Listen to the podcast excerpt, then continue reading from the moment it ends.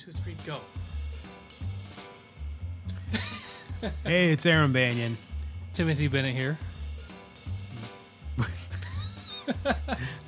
Welcome, welcome, welcome to B&B Banter Bros. Our first podcast. As you can tell, this is going great. It's probably what? It's almost one in the morning now, so It's true. Yeah. we're allowed to be a little goofy at this point. I've been drinking. I've almost finished this uh, crawler. So Oh, it's a growler. Crowlers are smaller. that's what I said, Aram. Sorry. I don't know why I felt the need to correct you on that one. Nobody else can see what the hell you're holding. Don't, don't judge my G's for K and C's. How much of that have you had? I, well, well, you had one glass. I've had everything else. and It's almost empty. Growlers are only like four glasses. 64 ounces. You're 64 ounces. Face. All right. What do we want to talk about? Should we do an introduction of who we are? And, Yeah, we can definitely do that. Might as well get that out of the way. Dr. Philip. I've never watched Dr. Phil, so I don't know how to do that one. Apparently, he's a real doctor, so Yeah, whatever. he's worth like $400 million. So, Yeah. all right, Aram, tell us about yourself. Who are you? Ah, well, I mean, I've grown up. I've lived in. I'm going to stop you right there. I said, Who are you? Not where'd you come from? All of it. Say your name first, like an AA meeting. I already, I already introduced myself, and there's Well- only two of us. They're not gonna get confused. All right, fine. Continue. So, I work now as a chef in a local restaurant. Whoa, you just skipped. You you were started telling you where Oh, you were Christ from. on a cracker. where, where where are you from? How'd you get here? I grew up. Okay, god damn it. I grew up in Manchester, New Hampshire, uh, till I was about fourteen. Sounds about right. And then I moved out here just in time to start high school, and I've lived out here ever since. here in St. Cloud. Yeah.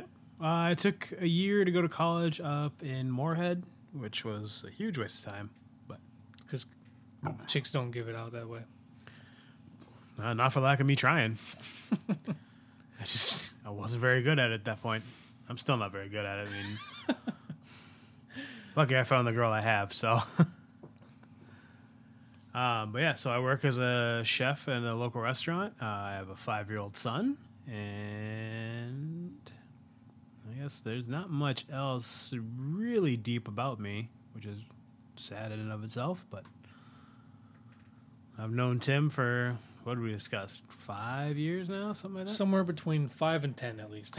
Uh, at least feels like 137. I, I've been up here for at least ten years, but I think the first year or two that I was up here, we didn't know each other, so That sounds about right. it's probably about eight Seems years. fair.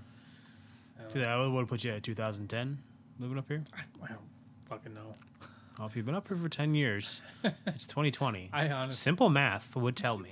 you're the math person. Numbers and me don't get along.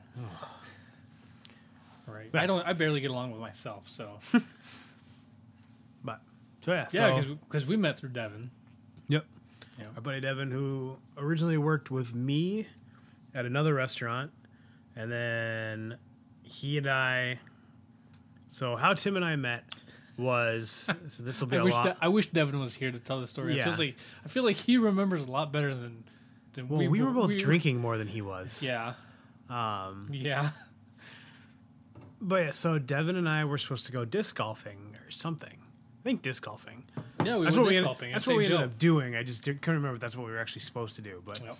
he called me up like an hour or so before he was supposed to show up at my place, Yep. And he's like, "Oh, do you mind if my buddy Tim comes? It's his birthday." I was like, Was it First- my birthday? "I think it was your birthday." Oh wow. Okay. About- roundabouts there. I think. I think because I think what happened later was your birthday gift. um, so I I said, remember that part. Yeah, you would. uh, so yeah, I said that's fine. I, how, I don't know how the hell he thought I was going to say no to somebody's birthday and be like, no, let him celebrate on his own. But so Tim Tim rolled up and I got in the back seat and I think it was I can't even remember what song was playing, but I was like automatically like I know this band, and and It was my iPod. yeah, Tim was blaring something. And I was like, I recognized it, and Tim was like, "No shit," and and that was like the start of a friendship. Yep. Three seconds into our relationship, and we already knew we were best friends. We had essentially phased Devin out, even though he was in the front seat. and he's the one that introduced us. Yep. And we stopped off, picked Yeah. up, what was it, like a 32 pack? Well, first of all, I do remember this. First of all, we drove to a place where you thought was a liquor store, and it apparently used to be a liquor store it's been closed for quite a few years. I, I don't drink a lot. I'm sorry. So then we had to, yeah, I don't, I don't really remember how we picked up beer, but we eventually picked up a 24 case of like, I think it was Mich Golden Light, Yeah. so it like you know yellow water. Yep. And um, and then what happened So we go out to the disc golf park in St. Joe? in St. Joe. Yeah. So we proceed to start. Well, Tim and I start guzzling beers. Yep. Uh, Devin is uh, a lightweight. In better terms, a pansy. Yeah, he was a lightweight then. As far as I understand, he's still a lightweight now. Um, so we got about. I don't even think we. I think we maybe got halfway through the course. Um, Tim was double fisting beers. I was just slamming them back. Uh, and then we got back to the car at, after the ninth hole, and Tim t- Tim took a phone call. I was. I, I want to preface what I'm going to say next with the the idea that I had had a corn dog that day, and that was the only thing I'd eaten. Tim is taking a call. This is where things get hazy for me because the beers had started to kick in. Um, I it, I believe I was double fisting the entire time that we were playing. you were you were you were double had- fisting, but like but I also was carrying the backpack Yeah. full of beer too. So I was just knocking them back qu- quicker, like because I tend to drink quicker. you know, But yeah, so I I'm feeling pretty pretty good at this point. Tim gets a call. I don't hear any of the call other than Tim closing his flip phone and saying, "We got to go." and Devin's like, "What's happening?" And De- Devin's confused. I can barely pay attention. Um and so Tim reveals that he got a call from some was it some girl or some girls? Like was it it was one girl. one girl? Know, One girl that he knew that wanted to hook up with him that night, and he so he decided he wanted to get some tail. It was like it was time to go. Uh, I couldn't fault him for it. Uh, not that I was uh, coherent enough to at that point. Um, I remember speeding out of that place. we You were in the uh, we had like what do we have like one or two beers left? Well, and like so what was I, I do remember that I had just popped open two of them, Mm-hmm. and so there's at least three beers that were open. And I think what the idea was was each of us was going to have a final drink before we got in the car. Devin's bitch ass couldn't fucking take it. right, and so Did I drink his too? But I think so. I think I finished mine because I don't condone this, especially not anymore. But I had way more beers than I should have for driving. Right. Oh, was- yeah, for sure. I was definitely uh, should not have been driving, but it was it was it was water. Come on, this is flavored water. And uh, but yeah, I do remember. Yeah, we had like three beers open. I think you chugged two of them because I was like, I, we have to go. you said we had to go, and I just snatched it out of Devin's hand or something like that. It was like, we gotta go. But uh, Tim proceeded to speed back to my place. yeah, and you were. And I was- were I- I was just toppling around in the back that we took. seat. You just flopped to the to the seat, flopped back on the other side. You slid back and forth like. I'm a very easygoing person, so I go with momentum. That's why if you ever put me, if I'm drunk and you ever like push me in a certain direction, I'll just going. start walking. That's where you're going. Like I move with momentum. Um, but yeah, so we get back to my apartment uh, complex. Tim's like ready to go, but Devin, You had to a go take a elects. Devin had to take a leak and elects to get me back to my apartment because I am beyond incoherent at this point. Uh, so he he gets me back to my apartment, and I quickly black out. This is four Oh, o'clock in the afternoon. Yeah. By the way. Yeah, yeah, and you were supposed to go to I think uh, uh, Chelsea's parents for dinner. no, or we were supposed to go for like a, a, a picnic or something like that. Oh god, and yeah. I started bla like she was mad that I showed up just shit house. and Oh, what make it even better though is is is Devin had to take a piss. Devin's dopey ass walking in with me, just smiling broadly because he didn't know any fucking better. Yep. And this is like the first time, or at least maybe the second time that Chelsea met Devin. Yeah, And uh she didn't even know you were with. yeah, she didn't know who I was at the time. Nope. And uh, you come in stolen and drunk. Devin's like, "Oh, can I, I gotta use your restroom," and takes a piss and then bails, leaves you hanging with That, the. that motherfucker got lost in my hallway. I don't know how, but he did. Uh, and uh, yeah, then then you ended up having to deal with Chelsea. That the Yep. rest of you were in and your shit face. I uh, apparently I started spout like she was like, "We were what happened to our picnic?" and and I was like, "Well, we'll just have a picnic here," and I'm like. I can't even remember why. What I mean, other than the fact that I was just sloppily drunk, like I can't remember why we couldn't go on the picnic. I, I for the life of me, I can't remember if it had gotten fucked up. I I can't remember if it had gotten dark or what. There was another reason why we couldn't go on the picnic, but I was like, we'll just do it on the coffee table. and I mean, I'd like to say I was trying to be proactive. Um, right. I mean, she was kind of pissed, rightfully so. But oh, she, I mean, can't hate her on that one. right, yeah, I don't. I can't even blame her. Like I was supposed to just go out for like an hour or two, go Right. disc golf, and come home and have like a nice picnic. I come home like an hour and a half later, just shit house. Smelling like Christian Slater. Oh God, I think I The, the, I don't think I've been sicker than that day.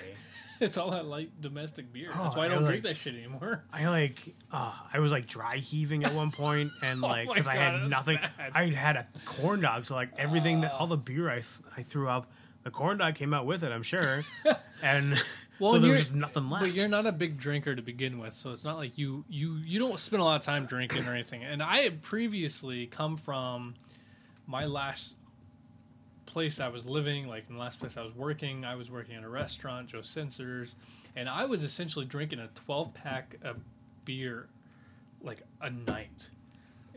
So None like us had time to practice. I'm sorry. But that's that's exactly it. So like, I was feeling fine, and I probably put way more than anybody else there, but I felt fine. Right.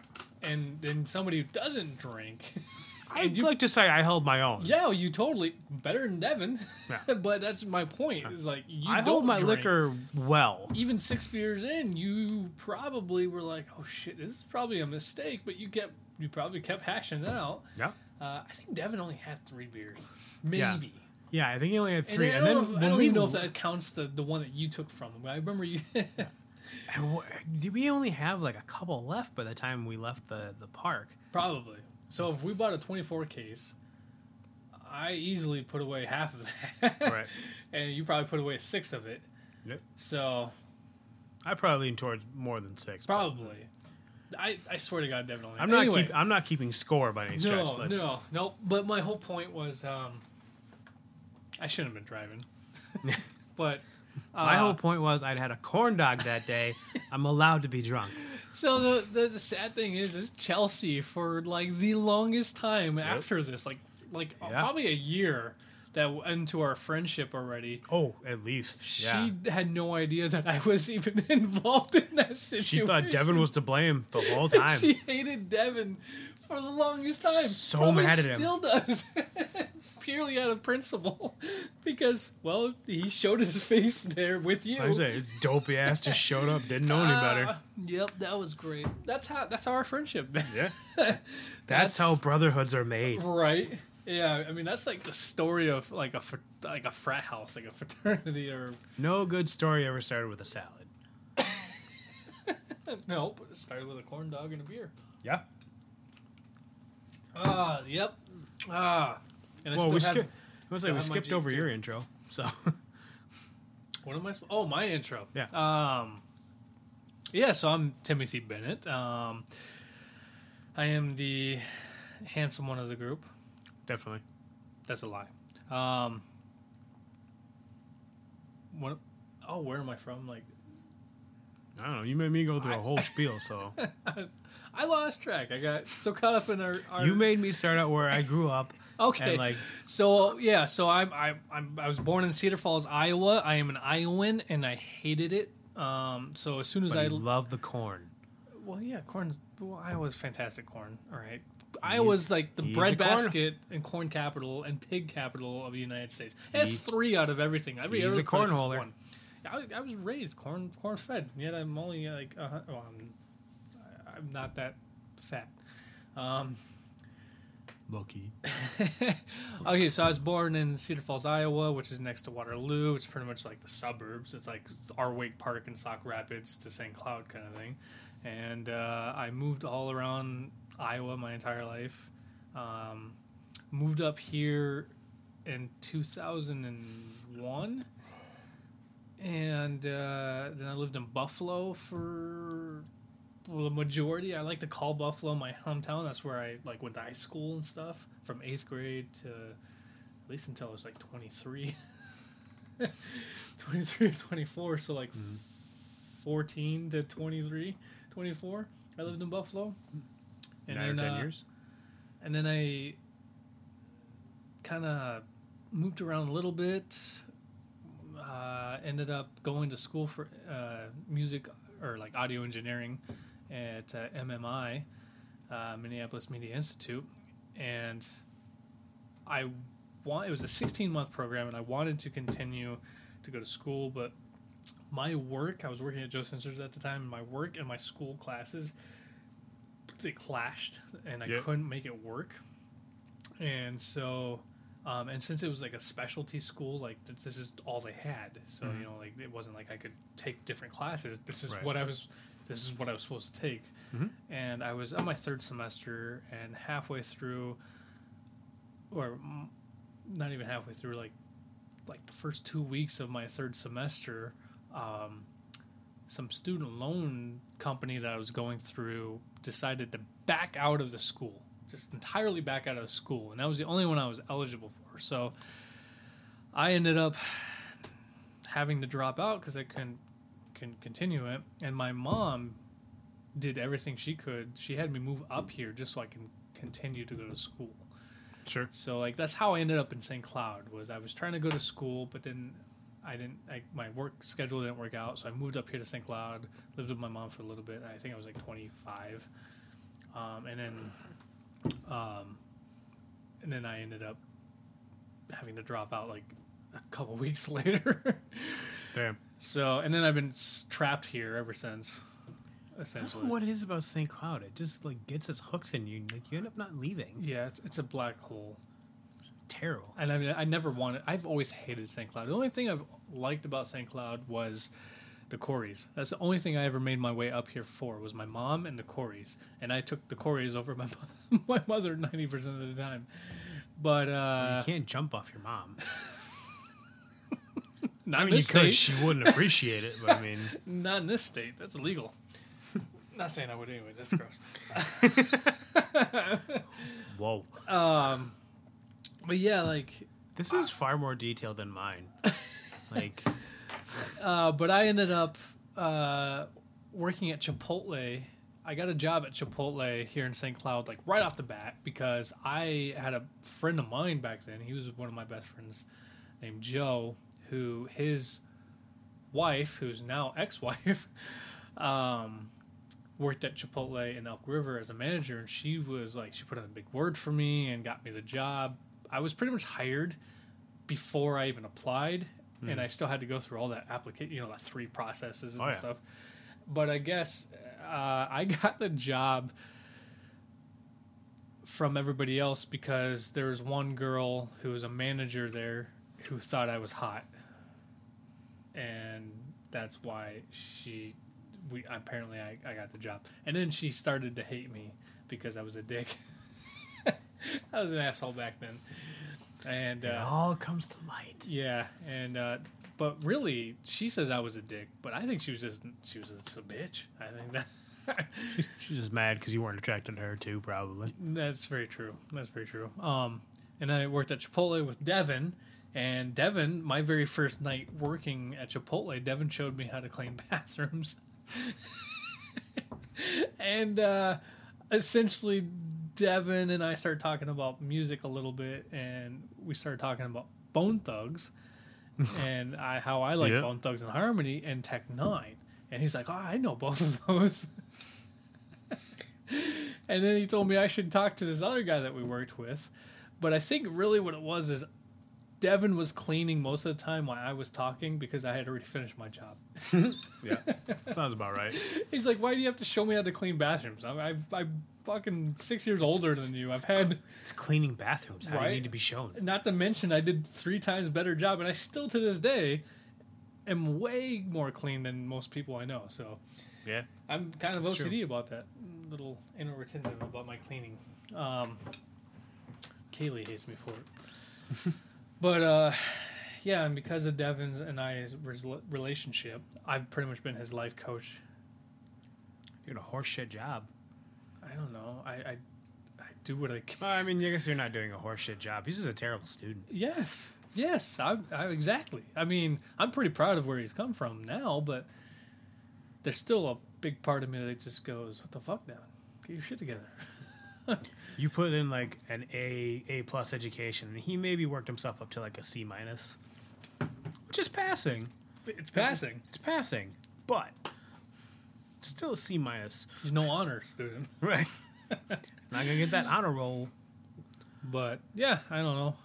And then uh, eventually I left Chipotle because as a manager, I got tired of the bullshit that I was dealing with. And um, Well, Devin got you a job over at Boulder, Yep. which was right across the street. yep. Um, and he got pissed because he was there for my interview because Gates he got me the job but like he sat with me while I did the interview I guess place is wicked professional. yep and I think uh at the time I think Devin was getting like eight eight bucks or something Yeah, he was getting he was getting like the bottom of the barrel pay. and uh I was hired on as nine dollars nine fifty I think Mm. nine or nine fifty which was obviously higher than him Right. and uh, he got so pissed about it. And then uh, I remember started working, and just like at Chipotle, I quickly rose to the top. Right. Within like the first week, I went from fryers to burgers, and uh, he got pissed about it because he hadn't even done burgers yet. and he's been there for like three months. I would run burgers, and I was I was terrified of the idea of him, him coming down to do burgers. Yeah, because you, you you essentially you trained me on burgers. You Hmm. essentially taught me burgers um, because I haven't really had any work before then with um, with with that kind of Yeah. produce or that kind of product. Like uh, I have worked in like you know, Senser's and, and space aliens. Um, I worked at uh, uh, Quiznos, I worked at a space aliens for like three weeks. yeah, the one here Yeah. in St. Cloud. Oh, I worked at one. Uh, It's a straight Albertville. garbage place. I worked in Albertville. The only good thing about Space Aliens at Albertville was uh, there was a lot of hot servers, and I had worked with two cooks who were hot. The one I worked at, everyone was kind of sleeping with everybody else. Yeah. and That's the restaurant I'm, business. I'm glad that I didn't really stick around that place because like I would have caught something at some Right. point, not even of my own volition. Like it just would have like happened. right. No, that that's the restaurant business though. Like, I think it's just yeah, everybody's sleeping with everybody's sleeping with everybody. I mean, Well, I, I made a mistake when I was at Chipotle. my my experience is only, that's only been true of two places. When I worked at Space Aliens and when I worked at Granite City. Both places I didn't work at for very long, but like it was very clear that I was on the outside of a group of You people that were- knew each other very well. Yep, you weren't a part of the part of the popular crowd. Right. T- Turns out the cooks were slinging more than burgers at those places. Well, slinging that dick. I- I fooled around at Chipotle a lot. My bad. Um, and then I went to Boulder and I didn't sleep with a single freaking person for the two years that I was there. God. Although there were several times I could have and probably should have. I don't know, But man. I I, mean, if stupid was an STD, you'd have gotten it real bad Right. there. I remember a couple of them that I definitely. And then the one time I did, she turned out to be a five stage cleaner. like Hillary, Hillary, who was like my work wife, Mm. um, back then. Which I don't know why that was a thing, but just I don't know. Because we both knew that if you two had been single at the same time, you'd have been together. Right, probably. I don't know. Uh, but Hillary, oh my gosh, she got fucking pissed one day when this chick that I did sleep with like a night or two before, it was a drunken thing too. Um, and I put that in quotes because I don't know if it was me drunk or her drunk, and I just was like, let's take it kind of thing, or like, I don't really know what happened. I Which don't even- server? I don't know her name. Fantastic. It wasn't that important. Um, but I, I don't know. I ended up sleeping with her, and then she came in and started drinking one night, and I was working, and she came back and she kept harassing me, like talking to me and wanting to hug me and touch me, and she tried to kiss me. And Hillary came out of the office like a fucking bull in a china shop. And told her server to get the fuck out of the kitchen to get off her man and I, and I fucking, I just, I loved it. I loved it so much at the time, but I was like, all right, I gotta go back to work. I'm gonna flip this burger now. right? but yeah, and that's how we met. That's pretty Yeah. much how we met. It was uh, because of Devin.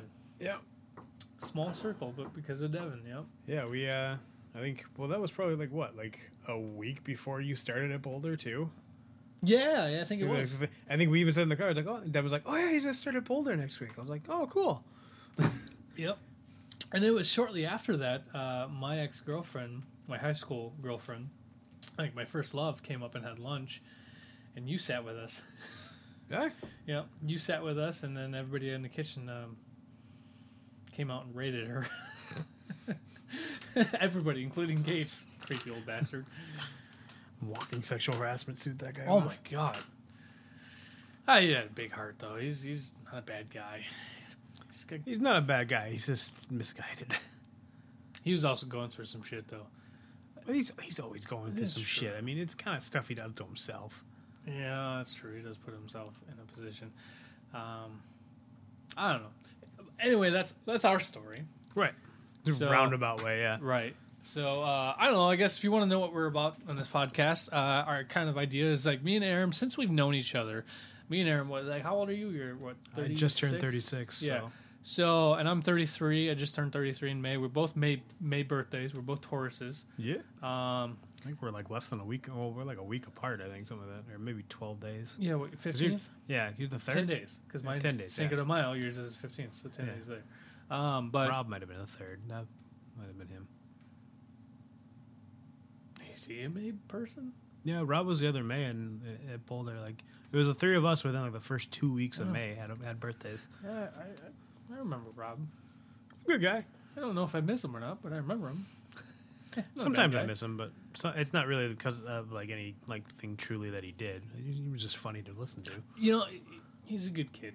He's a good kid. I think he's I think he's a manager at Red Lobster now. Is he?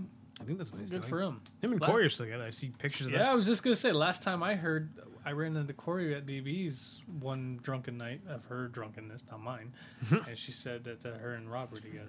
She just posted pictures on her Facebook a month or two ago. They went to fucking Alaska Yeah, uh, for whatever reason. I they've been know. together for at least three years, huh? Yeah. Four years, Yeah, they're still going strong. It sounds like so. longer than me and Kaylee. We have a kid together.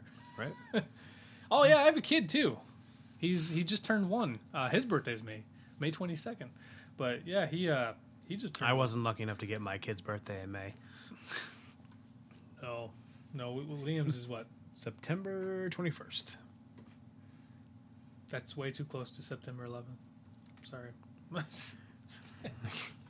Had to make something good happen around no, that time. I uh, I don't be mad at me, but I kind of forgot that I'm his supposed to be his godfather.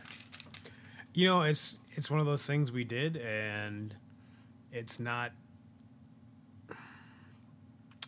because Chelsea and I aren't exactly into the church. It's not something we're really like heavy into. Yeah, don't hold So like strong. we just like the idea of like him having a godfather. Like that's why we made Katie, you, Steph, and John all his godparents.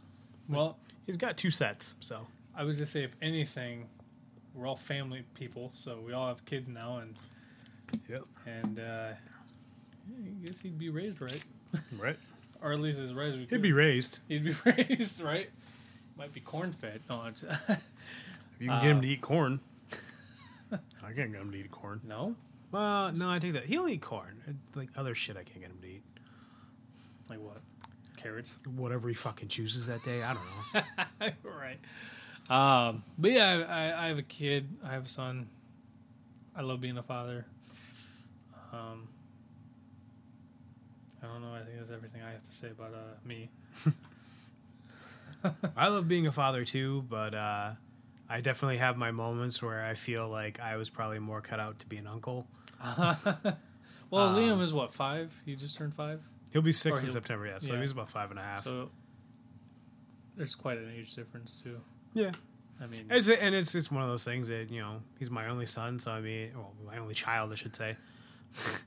um, my only child, so I mean, I, you know, there's a lot of things where like I'm doing them kind of and don't understand necessarily what I'm doing, so you know, frustration creeps in, things like that. I mean, Mhm. sometimes you know you kind of look at it and be like, oh, maybe I would have just been better off hanging out with other people's kids right. and not having one of my own. But to be fair, or to be completely honest, I wouldn't trade him for the world. So See, and I, I haven't quite gotten to that position in my uh, fatherhood yet where I feel like, oh, I should, could have done things better. So far, I think I'm doing fucking fantastic. killing it. but uh, I also, I think it's kind of like my perspective of things. I mean, we're two different people, so we have two Right. different views, and and we have had two different lifestyles, and I was raised differently than you, and all this stuff, and so like, essentially, I think it's just the way that I perceive the way I want to raise him. It's, it's different. Um, Well, yeah, and, it's obviously and- not bad. It's and just different. Also, there's like four years of like other bullshit that Yeah. Liam pulls Right. that you haven't had to I haven't had to deal with that yet, and that's exactly why. That's what I'm getting at. I haven't quite reached that point of fatherhood where like I can compare to you because you've got right. four years ahead of me. Like so far, some of the biggest things that I feel frustrated with when it comes to Wesley is it's not Wesley's fault. It's mine. Right. I get more pissed off the fact that I'm getting pissed about him making a mess. Yeah. Like when he's eating his food, I'm like, why are you making all of your face? Right. And I'm For like, sure. but it's because as an adult, as a grown 33 year old man, You find yourself expecting a one year old to act like a fucking adult, and then you go, "What the hell's the matter with me?" it's not that I expect him to. I don't want to clean up after him. so I'm like, just don't make a mess and I don't have to clean up after you because there's more work I have to do. Essentially, that's how I feel. But I, know better, and that's why I get pissed at myself for being mad. I I find myself at m- many times and like you know we watch our one year old niece and it's the same problem with her. Like I find myself expecting these children to be reasonable, No. and there's no reasoning with these kids. especially when they start talking right? and you try to rationalize with them. Yeah, they're like they're like they don't understand what you're saying you don't understand what they're saying so you've just right like you've just reached a perfect point Well- of like connection. and and it's you're harder. both confused. and it's a little harder with Liam because he's on the spectrum and he has he's he's so he's still behind speech wise like you know our doctors have been telling us for like a year or two now like you should be able to understand like most of what he's saying. Like nah we still have trouble. And you know and he's getting better but there's still points where I'm like you gotta say that again for me bud. Yeah. like Does and he- you know he can't communicate some things that he does wants. he mumble? Does he mumble a lot? Uh i noticed when i was over there he he tends to mm, like talk too quickly and he mumbles. yeah he talks very quick and he doesn't he has no way of like Nouns, evening out like how he's talking. So like he'll go from talking very loud to like kind of a whisper. And it's like buddy you can't trail off on me like that. I need to like hear the whole sentence otherwise i'm not gonna know what's going on. Right. And then he gets mad because he's like well this is what i said. I'm like okay well i didn't hear you. Like you know what's funny about that though? It's probably the same shit that you get from chelsea. Oh yeah. It's, it I, to be I like can the same I can thing. imagine that it's the same thing because it's like you know if I'm saying something and like I'm doing something at the same time, I'm not paying attention to what I'm actually saying to you. right Like you're gonna get whatever comes out, and that's it. Kaylee, Kaylee, just oh my god, she she gets so frustrated with me because she'll be talking to me. She'll like almost have like a two or three minute conversation while I'm watching TV. I have no idea that she's talking to me because she just so randomly talks or says stuff, and she doesn't let me know that she's trying to talk to me. She just randomly starts talking, and expecting me. To, I'm like, oh, oh, "What'd you say?" And she's like, "You didn't hear anything I just said. I've been talking to you for three minutes." The bigger Uh. issue I always have had is that Chelsea will jump back into conversations we had Like hours before and expects me to understand what's going on. Oh, I thought it was like that was so yesterday. Why Like, are you bringing and- that shit and- up again? And it, it, it's not like she just eases into it. She jumps back into the middle Mm-hmm. of the conversation. I'm like, It's like you're in the middle of a fight like six hours ago, And and, I- she goes right back to eleven. yeah. I, I've literally stopped her like, what is happening right now? Yep. And she's like, we were just talking about this like three hours ago. Right. And she's like, well, yeah. I was like, okay, I moved on. yeah. I'm not stuck there. Like, you can't expect me to hold up everything else. And she's like, well, and, and her bigger complaint is like, well, her, you know, her friend Katie would understand. I'm like, okay, well, I'm not Katie. right. Her Yeah. brain works the way yours works. Mine doesn't. Yeah.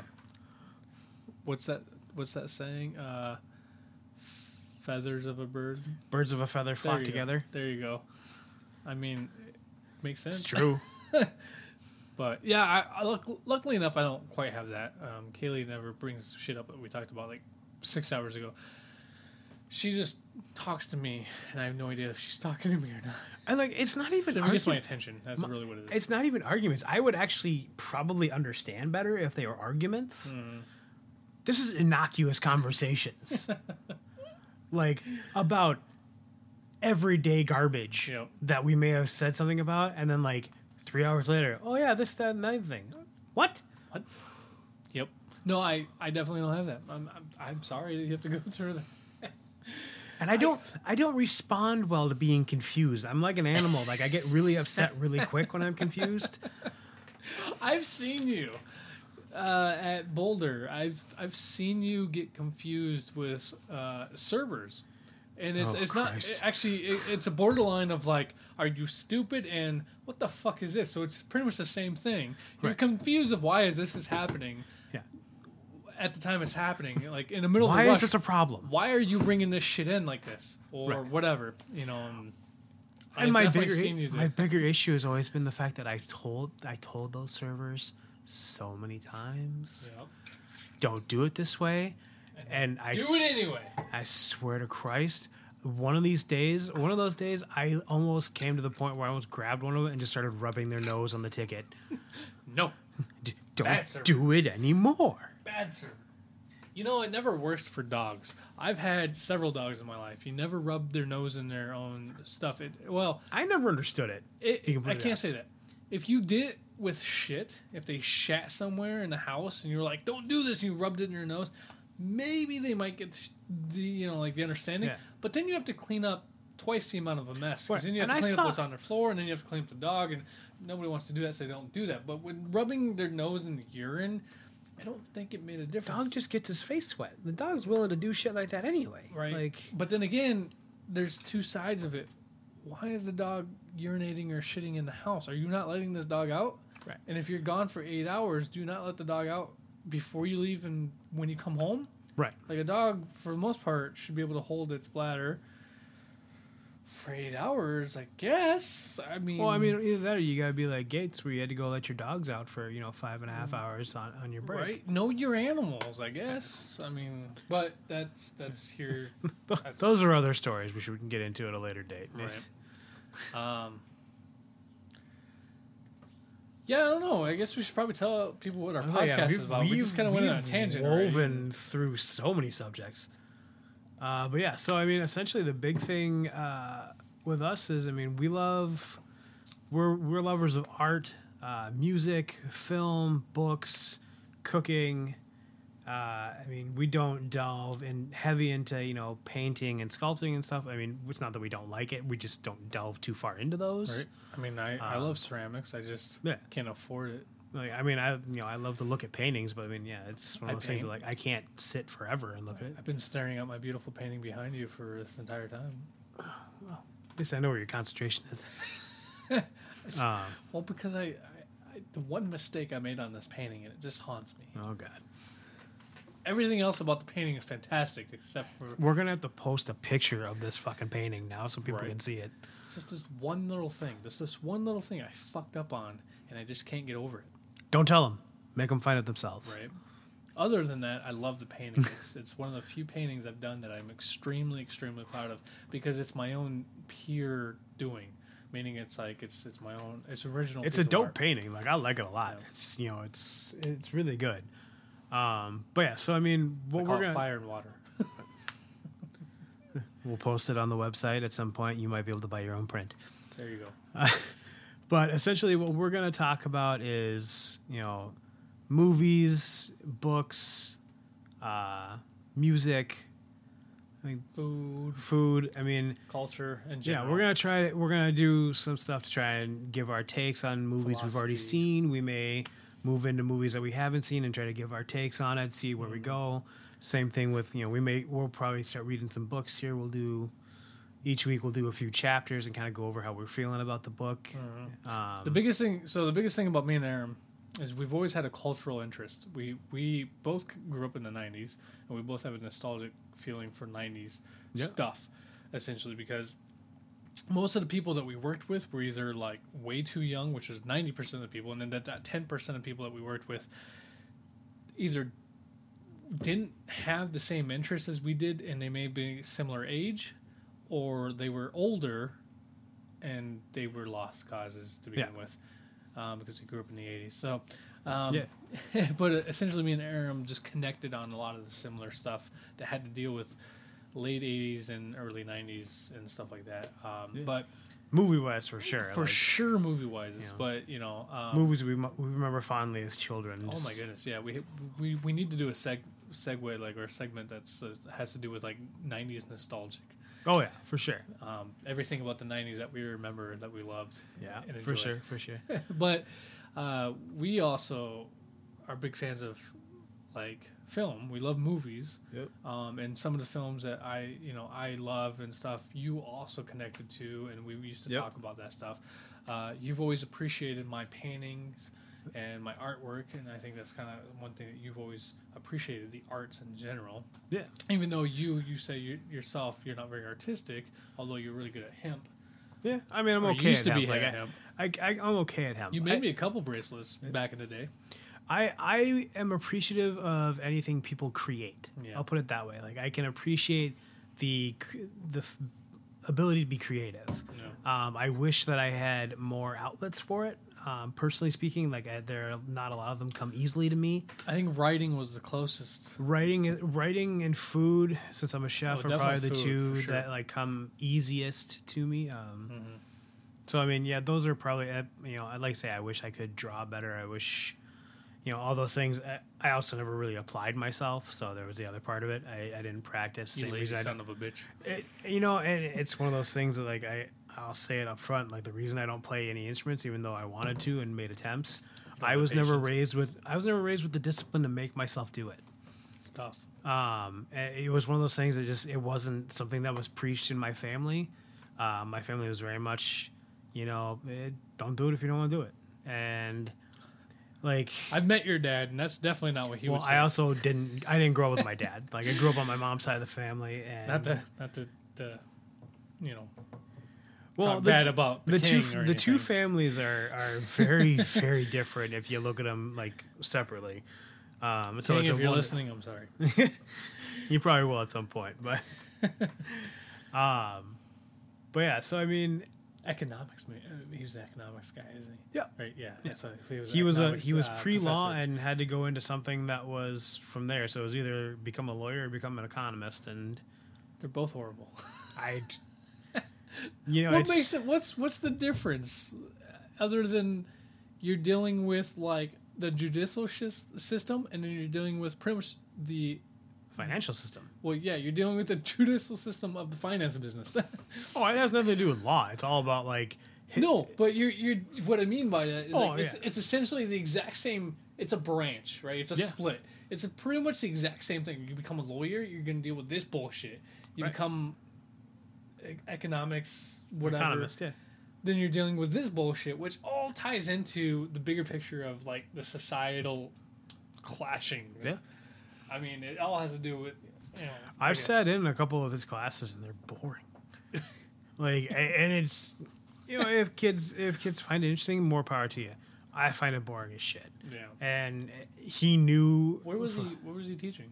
He teaches over at St. Cloud State. He's still So- work. He's still there. That, is he really? Yeah, he's the dean. I've never he's, seen him there. he's the dean of his department now. I've never so seen him at all. I don't see. I don't know what area of the campus you were on. So Well, I, I, I spent a lot of time in Pack Center, but I've walked all over the campus in every single building because Okay. I've at least been in in six different buildings for at least one of my classes. He so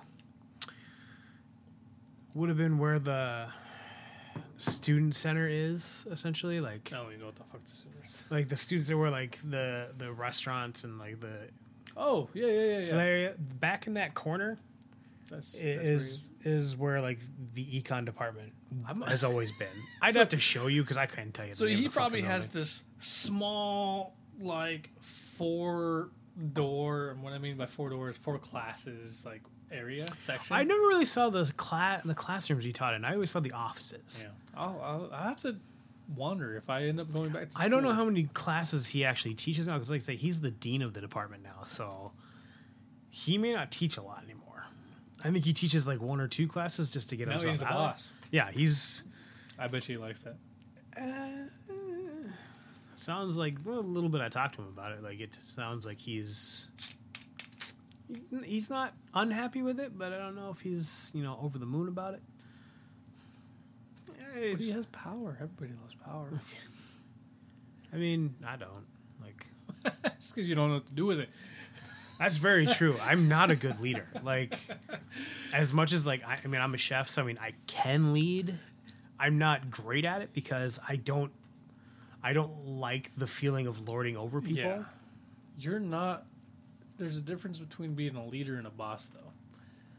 I've never been a boss, but I know that I've been a good leader. Right. Um, leadership has always been something I've been very natural at. I, I learned that as a very, very young age. I've never been um, keen of following people. Sure. And for me to follow somebody, I'm not talking about social media. Um, Right. for me to follow somebody, I have to truly believe in what they're doing. Yep. And I mean, you know me very well. Like, I, it's tough to convince me to do anything. Right. But like, Very pig-headed. I am very, very, I'm very. But then again, I'm also realistic. I'm also very rational and logistic, and I also just, He's also just making up words. I'm also very like, uh, I don't know. Sometimes I'm just smarter than most people. no, no, I'm just kidding. Um, so much as you're smart, you just know better. Yeah, that's that's actually that's exactly accurate. And I can't even say that. It's not that I know better. It's just I don't always agree with the way that things are done because they could be done better. Mhm. They could be done differently. That doesn't. Is, I mean, that was my biggest problem with Boulder. Yeah. So I just wanted to sh- see. Sh- everybody said I had a bad attitude. My attitude comes down to it's reflected off of your piss poor work ethic. That's essentially what it comes down to. What My are they saying? Remember the Titans? Attitude reflects leadership. yes, and we had no leadership. Yeah. No offense to Gates, because he's He's not a leader. Like, He's he's not a leader. The the one day that I I belittled him in front of everybody because he fucked up my entire system, and I just told him to get off the line. Yeah. The fact that he did it though shows that he wasn't a leader. Yeah. And I had to go to him and apologize to him and tell him he needs to reprimand me. I had to tell him to do his job because Right. he didn't do it. Yeah. And that was the day that I was like, oh my God, I need to leave this place. And that's, I think it was shortly after that I started working up DBs. Mm. And I loved DBs because I had respect, I had appreciation, um, and I also valued and respected and appreciated those that I worked with. Yeah. Like Smelter, I mean, you met Smelter and Dirty, Oh yeah. um, even Chef, even Dean. Um, I learned so much for those guys. Like working at the places I worked at beforehand was like, I worked in like You know, I was a sandwich artist at Quiznos. I was good at that job, but it's fucking making sandwiches. It's not Right. hard to do. You just piece them together. Being an artist too, I had that sense of perfection, so I took a lot of pride in what I did. I, one of the biggest sayings I have is take pride in your work. You don't have to like your job, but take pride in your work because that's what that's your merits. You're going to bring that to the mm-hmm. table. So you don't have to like your job. Take pride in your work. I took pride in everything I did, and I made sure that I did it as best as I could.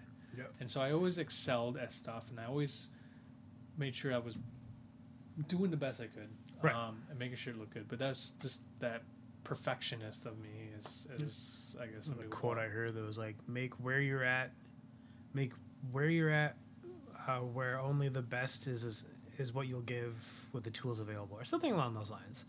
It, it's I have no idea what you're talking about, but it's a quote I heard or read somewhere. It was.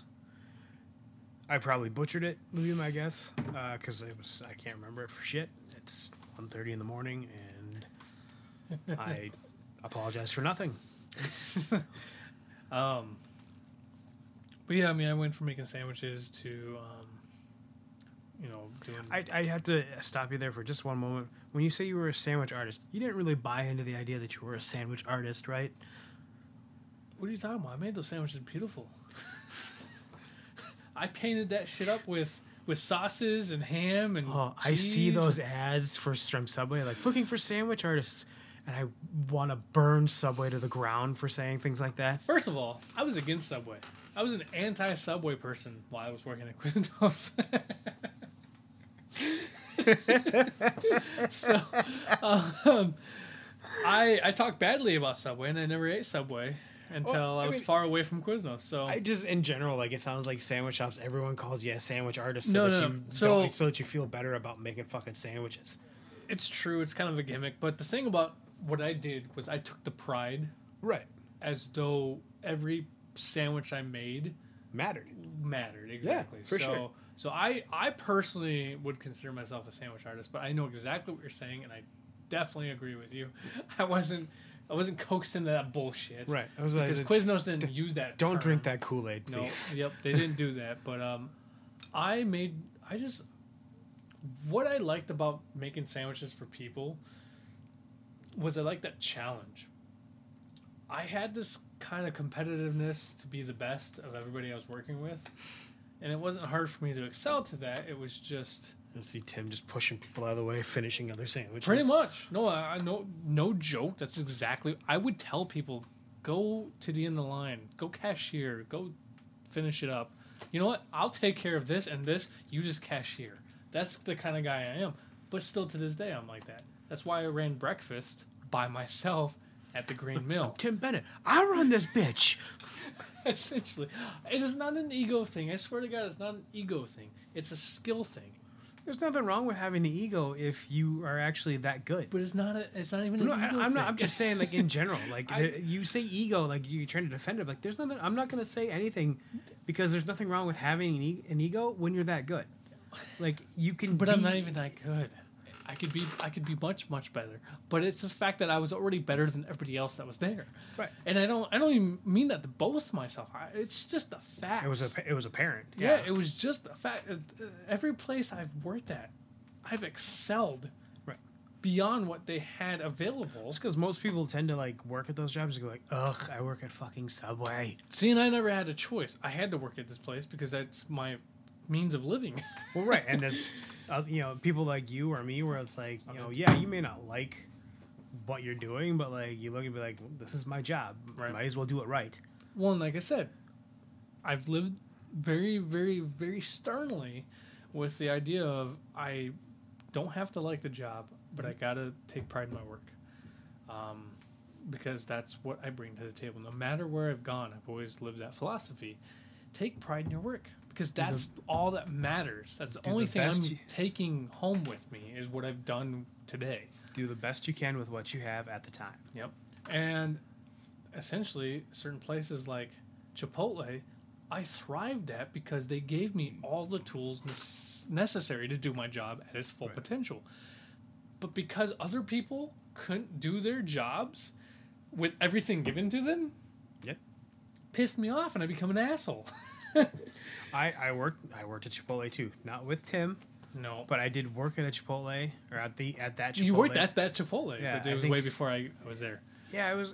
Uh, I don't know how much longer it was before you you, I, you worked there, but but yeah, I mean, I for me, you know, it was one of those things. I never dealt well with corporate structure. Mhm. Like it was too rigid. Mhm. I needed the ability to like kind of flow a little bit. Um, not that I couldn't do jobs well. I just, for some reason, like standards always seem to elude me. and, and when I say standards, like you know, Chipotle said, Yeah. okay, Yeah, yeah, you have to chop this many oh pans oh of lettuce Yes, in yes, this yes, amount of time. yep. Chipotle had strict, high standards. Their Right. standards were military based standards, and I'm not joking when I say that. Chipotle took their entire process, Mm-hmm. their entire fundamental kitchen based process from the military. Yeah. So well, they, I mean, they had diagrams and charts and shit saying, you know, cutting this amount of lettuce Yep. for these many pans should take you this amount of time. Yup. And like, if you took you a minute longer, people would be like, "What are you doing? yep. The fuck does it look like I'm doing?"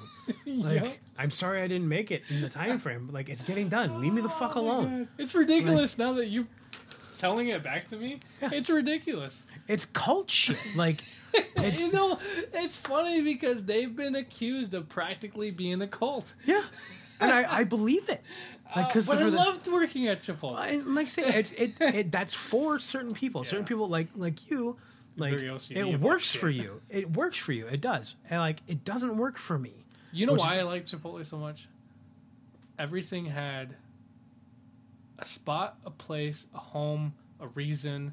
Nothing was done out of spontaneity. Nothing was done to the point of because So there was no fun. you couldn't have what I had fun. We all we had fun. Oh, I know the kind of fun you had, We one of the like one and of the biggest filthy.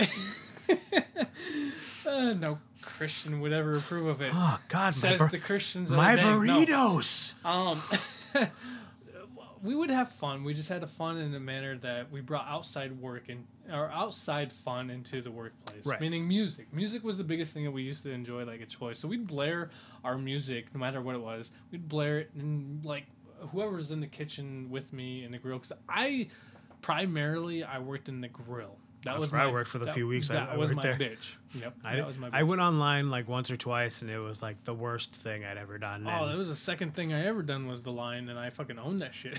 Oh, I just it was like I just I went up there and like they put me in the beginning, so I was just warming up tortillas and I was like, this is fucking bullshit. I hate this. I they never liked me on tortillas because I would Were you just like outpacing everybody else, just fucking yeah, flinging tortillas sideways? Essentially, Here's another one. Go, go, yeah, no, go. that's exactly it. And so I ended up doing the meat person problem, like uh, pro, uh, not problem. they became the problem. I ended up doing. It was this best if I did tortilla and meat, and then they had like six people over on the rest. right. There's supposed to be an so it's supposed to be tortilla, it's supposed to be meat, it's supposed to be uh, veggies, and then it's supposed to be Forgot the expo. rice. No, no, that's the same person who does the meat. The tortillas does the the rice. What Well, I'm but saying, you didn't mention the rice. there's supposed to be All I'm saying- there's supposed to be four people on like the line process when you're dealing with the food, and then you're Yeah. supposed to have an expo, and then you're supposed to have a cashier.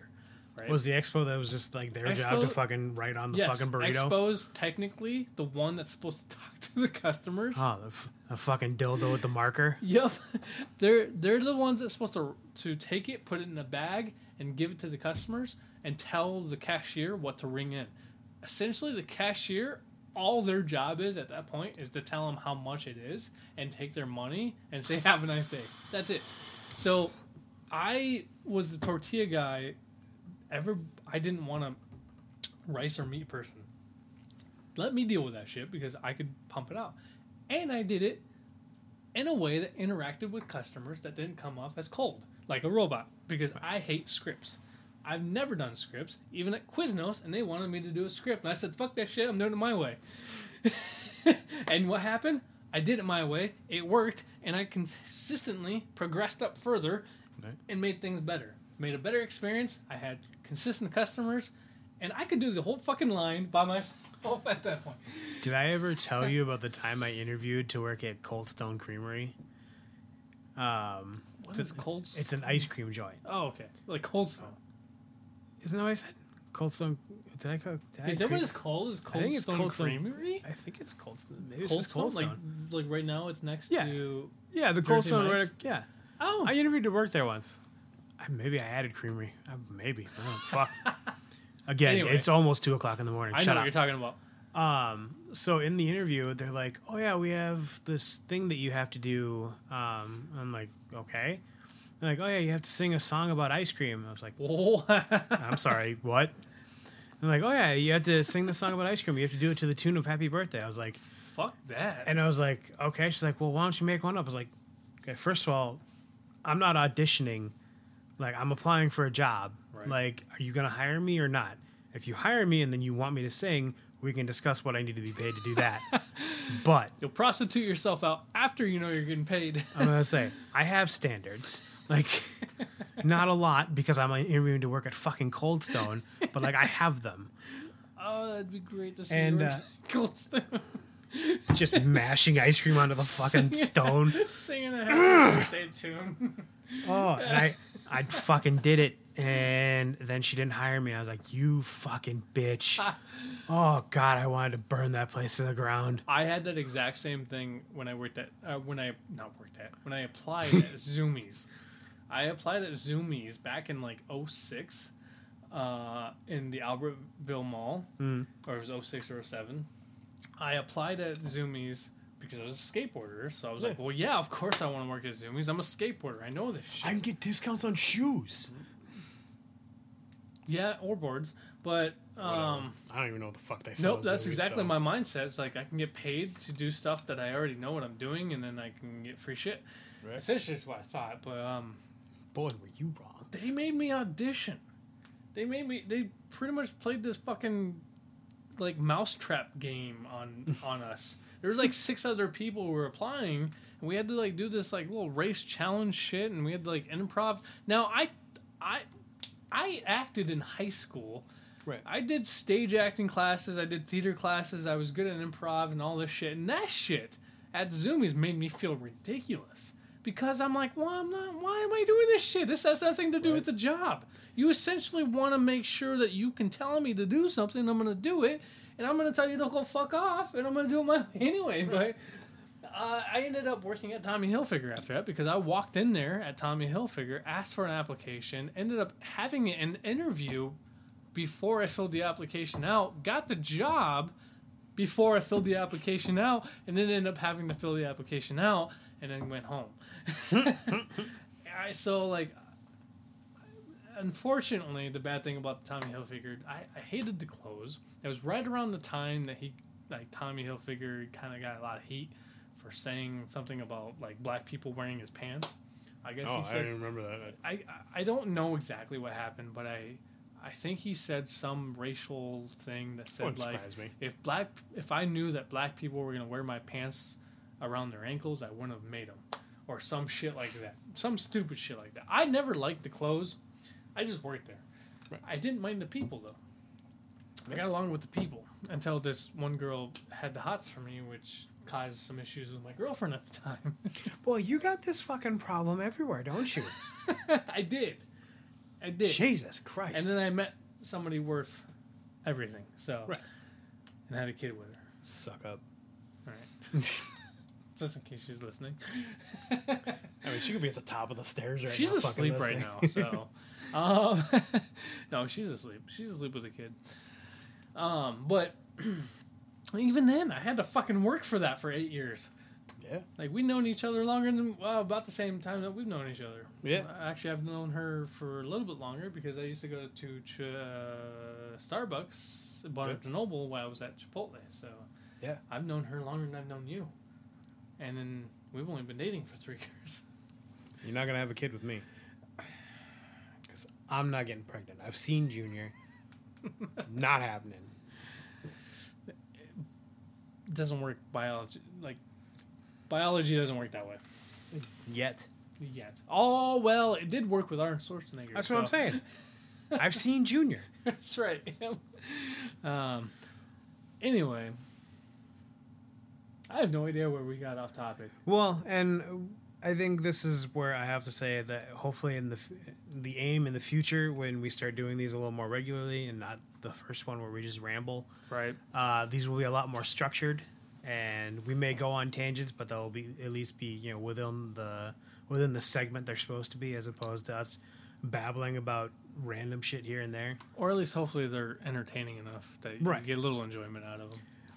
Let's just hope you can follow the rest of them. I don't think anyone's gonna be able to follow what the hell we're talking about in this one because we've just moved It's everywhere. okay. It's our first fucking right? episode yeah, it's fine. thing segment. I don't. I'm not getting down on it. I'm just saying. right. We got we got a couple more of these, and then we'll find. Yeah, Our we're gonna, rhythm. we'll get our sea legs Right. at some point here soon. So I mean, it is almost two o'clock in the morning. Yeah. And uh, you know, maybe if somebody didn't work so fucking late, Well somebody, I I got nothing. at least somebody has a job. So I need money. I want money. I make money.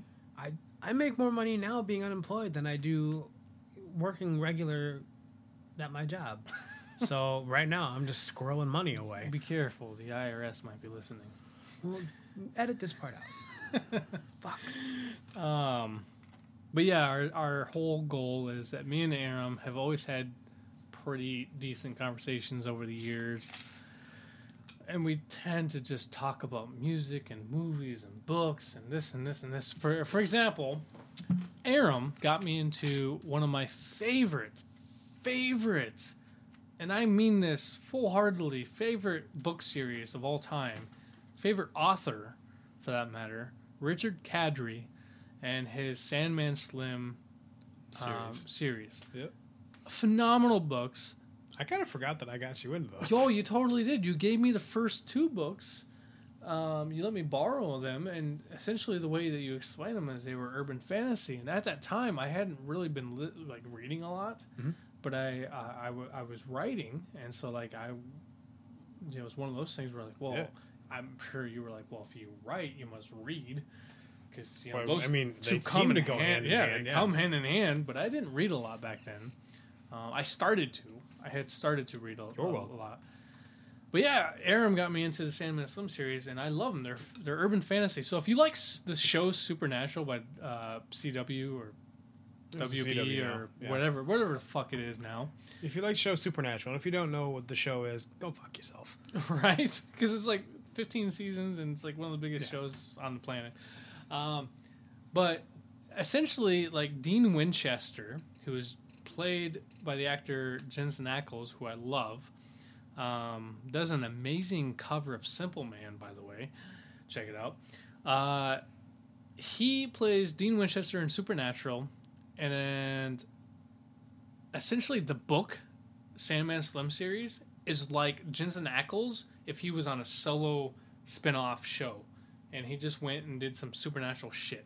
So the Sandman Slim series is about a guy named James Stark who is into magic, like real magic, and has a magic circle and he um, gets betrayed by this magic circle because he's naturally good at magic, and everybody else is a little jealous, especially the leader of the group named Mason, who then summons a lurker, which is technically a demon, and drags him down to hell as a 19 year old kid. Now, he spends 11 years in hell as a living soul, the only living soul to exist in hell. And he goes into Woody Arena and he becomes this badass and he becomes the monster who kills monsters named Sandman Slim. And so all of hell fears James Stark, Sandman Slim, and he escapes hell when he finds out that his girlfriend gets murdered, and then he goes on this whole vigilante vengeance whole kick, and there's like 11 books now. So, fantastic series. Go check it out. Richard Kadrey, Sandman Slim. He also has a couple other books that I really, really love. Um, one of them is um, Butcher Bird, which is one of his first books. It's like Dante's Inferno kind of concept where it's a journey into hell. Check it out. It's great. It's about a tattoo artist who ends up finding that there's a veil between two realms. And it's really, really, really, really, really cool. It's more of gothic style. Um, but yeah, Aram got me into the Sandman Slim series, and I've never looked back. I also consistently talk to him about books as well that I stumble upon, and uh, that's something that we're we're really keen on. So, um, I would say that you can ask Aram stuff, but he's actually in the restroom right now taking a piss because he can't hold his bladder. He's like a three year old child. And here he comes after his little pee. But of course, now I'm to let Aram talk for just a few minutes. God, my back teeth were floating. Oh. I just talked about Sandman Slim. Now you talk about something I've shown you. um. Oh God, what the hell has Tim shown me? Tim and I.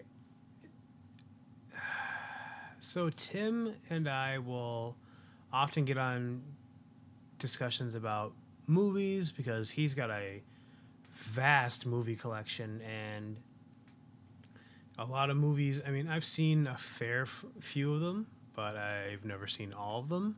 Um, I think off the top of my brain, uh, one of the one of my favorites that Tim has shown me was a movie called Paper Man um, with Ryan Reynolds and Jeff Daniels.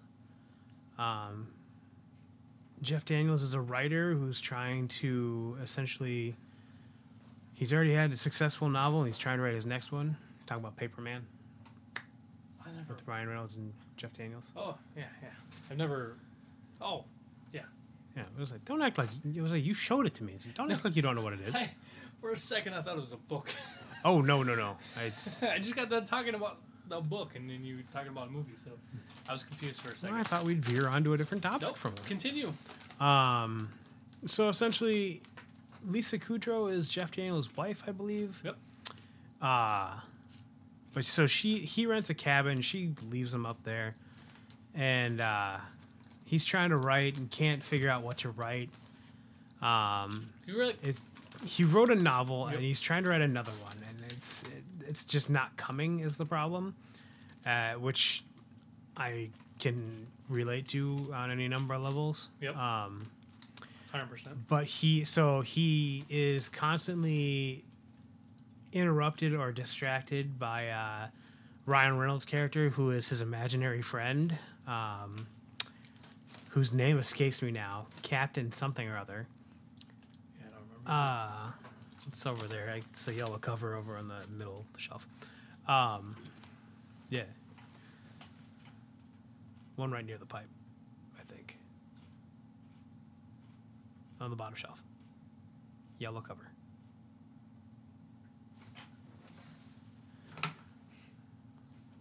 This is sad. I just had to direct him where a movie was in his collection. it's because they're not in order. I built the shelves and I just left them and I just threw them up there to make sure it was stable. Right. Like these shelves here, over there and over here, they're not even attached to anything. They're just sitting there. So like if I took all that shit off, the shelf would fall over. Well, that's just unsafe. I've been lazy. Especially with your fifteen hundred dollar fucking lens. Shh, that's right there.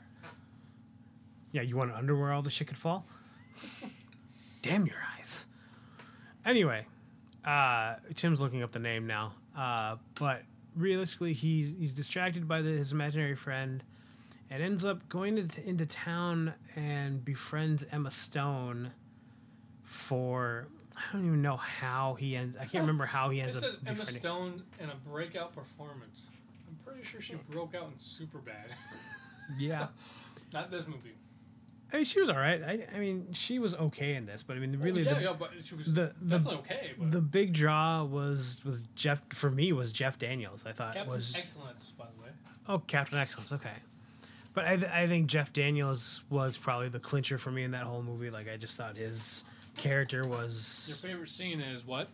the the ending when uh, after he's discovered hanging out with Emma Stone by his wife, and uh, they're they're in an argument because he hasn't written anything and he's been up there for however long, and she's yelling at him and wants to know what's going on. She wants to know what his problem is, and he finally just screams, "I don't know what to do with my hands," and it, like I say, I I feel that on levels like.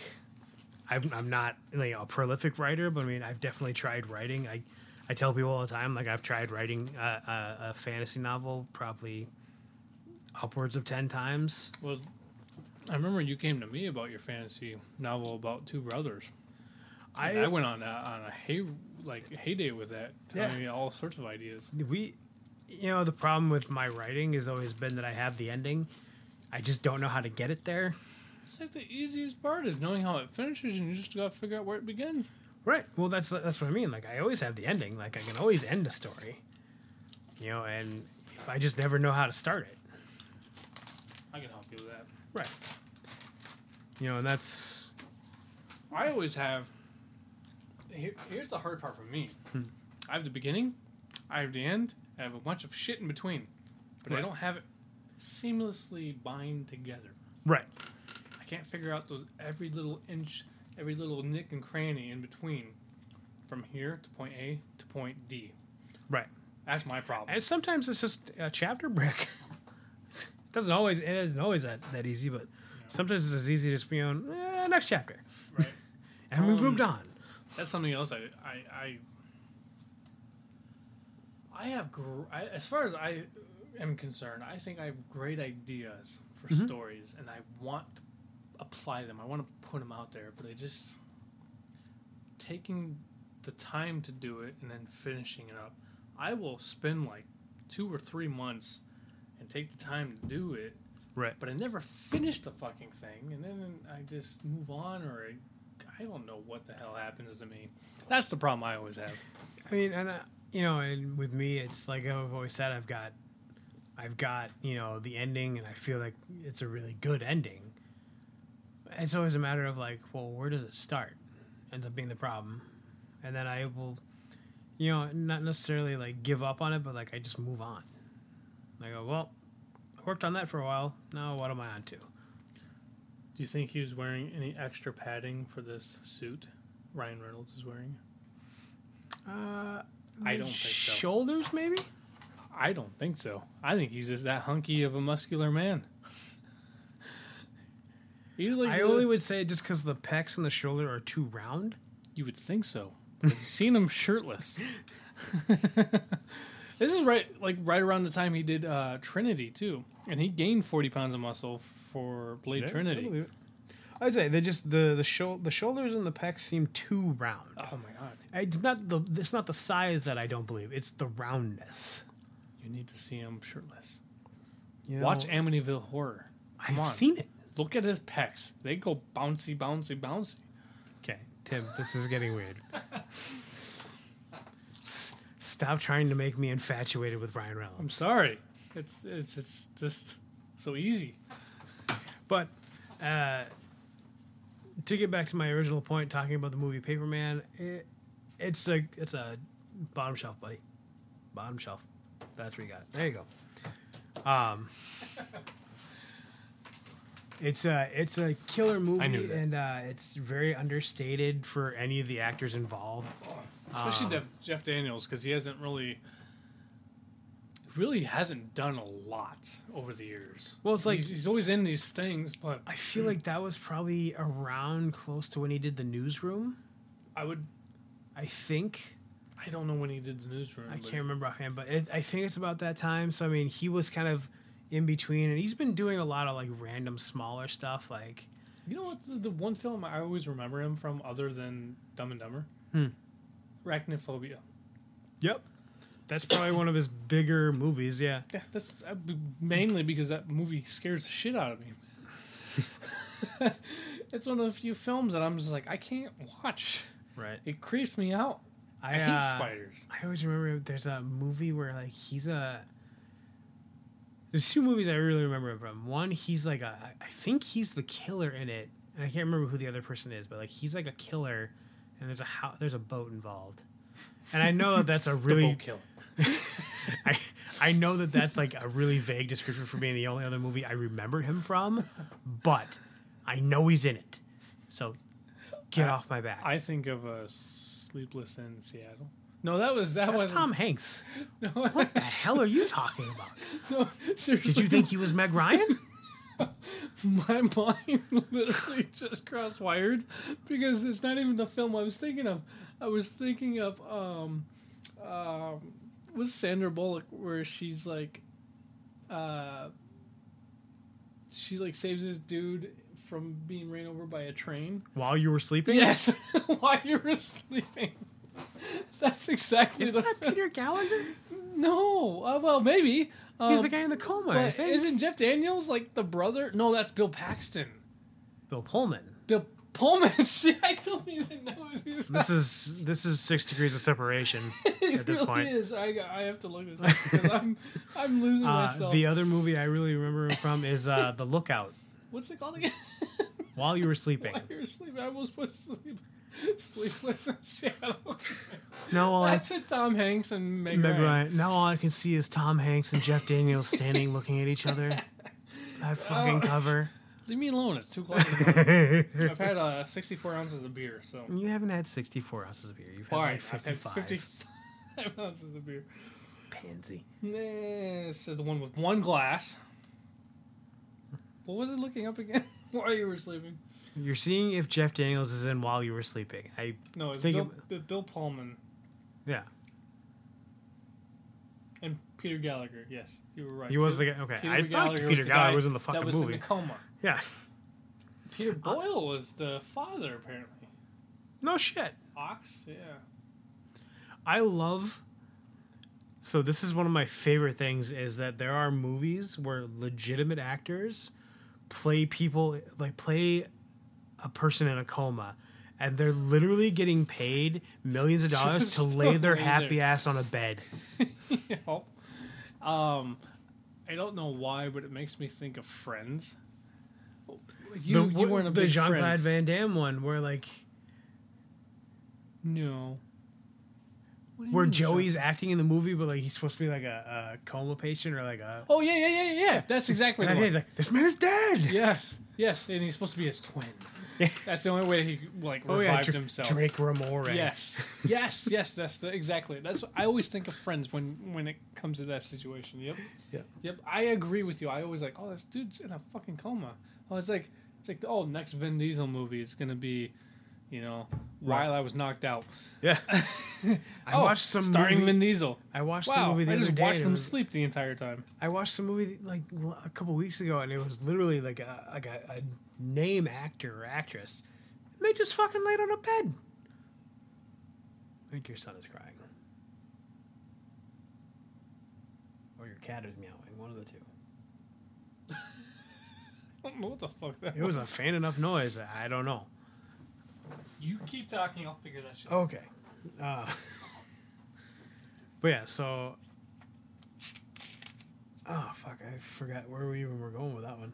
Oh, but yeah, like I I don't understand the concept of like having these you know name actors lay on a bed. But I mean, I also it's not my industry, so who knows. I'm also a guy that doesn't understand why athletes get paid what they pay. They get paid. You're playing a game, honestly and the fact that you're getting paid millions of dollars to play a, a game while I, you know, scratch and you know claw my way to a decent paycheck to provide an actual service for people is ridiculous, and you should be ashamed of yourselves. Yes, you were correct. On which one? I said two things. Uh, one of them. Well, I had a 50-50 shot. Oh, Wesley was crying. Yep. Oh. Kaylee went to the restroom and she left the door wide open, and he was crying. so, Aha! But it freaked. It didn't sound like a crying child to me. It sounded like one of the cat toys that went off, and Well, like I say, it could have. To me, it was like that was either the kid crying or like it was just a weird meow from one of your cats. I don't know how your cats sound when they meow. I know how my cats they cats sound fucking annoying.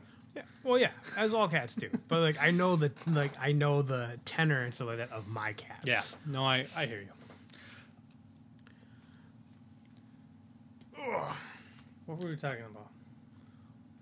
Well, before you left, I was bitching about people like actors acting in Yeah, a coma, sitting in there. and then I quickly said something about athletes getting paid what they get paid when.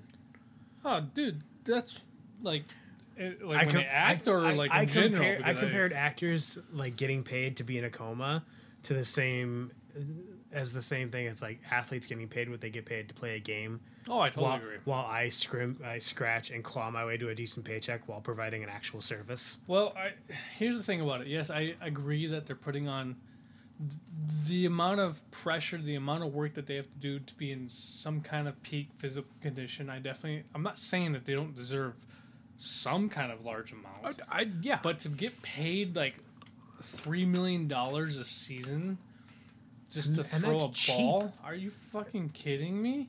Like I should be paid three million dollars for working eighty hours a week right. and these fuckers only have to they they don't have to work 80 hours a week Yeah. like they're getting paid when they travel too like it's Right. yeah no Travel expenses and all that. but but then again it's the entertainment business Right. i don't Yep. i agree with you if you were to I- cut that I- shit down Right. You could solve so many other problems Oh yeah, I mean, ma- put that money towards other stuff, or you know, not make me have to fucking pay for a new stadium out of my taxes. right Like, how the fuck is that fair? yeah, Like, i agree with you i don't i don't even want to go there because mainly the problem is, is I we're subjective because we're not sports people right. if you want to, have you had that conversation with somebody who loves the Bears? I That's mean, a enough point. So sports fan be an entirely different, uh, be an entirely different thing. Right. Um, they yeah, might I- they might ream you a new one because they're like, what the fuck is that? well, and like blah, I've blah, heard the arguments of like, you know, oh, it brings the economy and so I was like, but I don't, I don't care. yeah. Well, people go out to dinner Yeah, I was like, yeah, more like, frequently than they I- go out to a ball game. I was like, I work in the service industry. Like, stimulate the economy by you know catering to my services or something like that. You know, people like I say people that like are trying to live. You know, I'm not even trying to live a lavish lifestyle. Like. I'm trying to live by a reasonable like means, just- and I just want to be like comfortable. Right. Like, I don't need to be exorbitantly rich. The- I just want to be comfy. Essentially, you're just trying to make sure your bills are covered, Mhm. and you have just a little bit of spare cash to spend on some leisure things, Yeah, exactly. and maybe if you're lucky, some savings. right, And that's if you're lucky. You I gotta mean- sacrifice something if you if you Well, exactly. I mean, I'm making the most money I make right now. Like at the job I'm at, like I get a decent wage, Mhm. you know, and I'm still, you know, not exactly living, you know, the lifestyle. right. but it's like you know these guys that play football and baseball and basketball and whatever the fuck else sport they play, you know, have a thirty million dollar mansion. It's like, why? you know, Shaquille O'Neal, I think out of his career made like seven hundred million dollars or something like that. Oh, for sure. almost a billion. I know Michael Jordan is worth a billion dollars. I believe it. Um, probably multiple billions of dollars. Mm-hmm. Sure. But I understand to a certain level those sports players also being influencers. Right. So I get it to a certain extent. But yeah, I mean, some of the shenanigans and some of the bullshit that they go Oh, yeah. like you remember like like eight years ago or something like that when the Vikings got in a bunch of shit, like a bunch of trouble for like having like guns and weapons on a boat somewhere and like so no I do not hear about that? that's that's hilarious. I can't. I can't even. I don't even know 100. percent I would have to look it up. Um, I remember hearing this shit when I was in school, um, Yeah. when I was in audio engineering, and like, they just were. That's the kind of shit that would make me go cut that shit off. Yeah. They're doing this because they know they can get away with it because they have the money to bail themselves out. Yeah. Cut that shit off. Right. Like Yeah. all the shit that's going on in the news right now with all the race riots and shit like that. That is more important than that kind of shit because Yeah. they can cut that shit off. Exactly. But this, th- they can solve those issues. Why don't they? Why didn't they? You know, and It's all about the almighty dollar. it has to do, yeah, it has to do with investors. It has, I, I, it has to do with fucking entertainment. Why is entertainment more important than medical or education? Our education system should be our primary. Finland, right? Mm-hmm. Sweden. Yeah. Norwegian, as far as I'm concerned, because it's all the same fucking area, the northern area of Europe, focuses on education Mhm. first. Like every Yeah. teacher needs to have a master's degree Yeah. before you can teach. I don't even think we do that here. No. But the only thing I do know is to be a college professor, you need need, a a, doctorate. yeah. Yep, you need a PhD, a doctorate, But yeah, you don't. You need like a bachelor's degree to be a high school teacher. or you at least need to be a specialty in your field for a certain amount of time. I don't think you need to necessarily be a doctor or have a PhD, but you need to have the experience, meaning a 20 year person who's been in that career for 20 Mm-hmm. years could probably be a teacher at that point. Um, I guess I, I because I they don't have the experience over somebody who's a doctorate who doesn't have the experience but has the knowledge. You know Yeah, what I mean? I mean it makes sense. But That's yeah. that's from my understanding. That's how at least our college system works. Because I, I, I feel like I've met a couple people who didn't have PhDs and they were teaching. It might be in certain subjects, maybe. Yeah, yeah. Like if Yeah. you were a, a director, you should have all the world, all the right in the world to uh, teach directing if you're a successful director. Mm-hmm. Yeah. Steven Spielberg, Sp- Steven Spielberg, can't even say his name right. If he came in and said, "Hey, I want to teach at this school," I guarantee nobody's gonna say, "Oh, yeah, you can't do that, Mr. Spielberg." No, they're gonna be like, "Oh, here you go. Here's a comfy chair for you." Turn your ass around and go back out that door. Uh, so, but I guarantee he doesn't have a doctor's degree in film. Right. Yeah. So- I, like I say, I mean, I know for sure. Like to be a high school teacher in this state, I think Bachelor's, yeah, a yeah. bachelor's degree is What is all that? you Two need. years? It's a four year degree. Is it a four year? Yeah. What's a master's? Six? Master's is five or six, and then yeah, a doctorate is another two or three on At that. At least eight. Yeah, at least eight for Yeah. doctors. I know that eight to ten. Yeah, because most most doctorates you need to go to grad school. So and it depends on if you're a specialty or not too. Yeah. Because if you're a specialty, you have to take like an extra year or two right, to be a s- to specify. Like if you're a Right. neurologist or something like that, yeah, and you special, specialize. in specialization of medicine. Yeah, Yeah, well, I, obviously I think Yeah. medicine because that's the only fucking thing in the world that needs the doctors. Well, I mean, you can get. Well, I mean, technically, my dad's a doctor. Like he has a doctorate in economics. So I mean, What's he's he gonna use that for? Teaching? teach at the college. It's like, what what is what is that old saying? Those who Those who Can't can do. do, those who can't teach. Fair. I don't know. I mean, I don't know what it takes to be. I don't know what it takes to be an economist and to be like out in the world. I know my dad. So my dad has done a fair few things that are like of note. Um, like he's written a book uh, about his time he spent in Ukraine. He spent a year in Ukraine helping the national bank there getting get it back on its feet. Um, so he did that and then wrote a book about it. I think Tim's yeah Tim's looking it up right now. uh, I couldn't tell you the name of it. I just remember the cover was blue, was blue, and I looked at it as a joke afterwards and was like, "They ain't got any pictures in it." Look at that. I only put King Bam. Yep. There he is. Yeah, there he is, There he is. the man, the myth, the legend. Oh, that's right. I do remember when he was trying to be all like political and stuff. Yeah, he Is was in the really House of Representatives. Sixty-three years old. Yeah, he was in the House of Representatives for two years.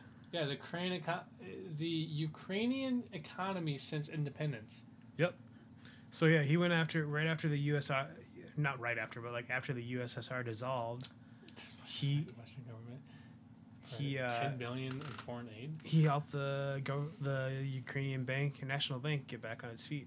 Wow, I did not know that. Yeah, he's I mean he's published numerous papers as far as I know, but that's Yeah, the only book as he's a, as a as a as a professor, you you need to do that though. Uh, well he so he works like, for like a cons- and stuff like that. to be uh, to publish papers. Yeah, the the reason he went over to the U, the Ukrainian bank was he worked for I can't remember the You name of the company. Nothing like your father.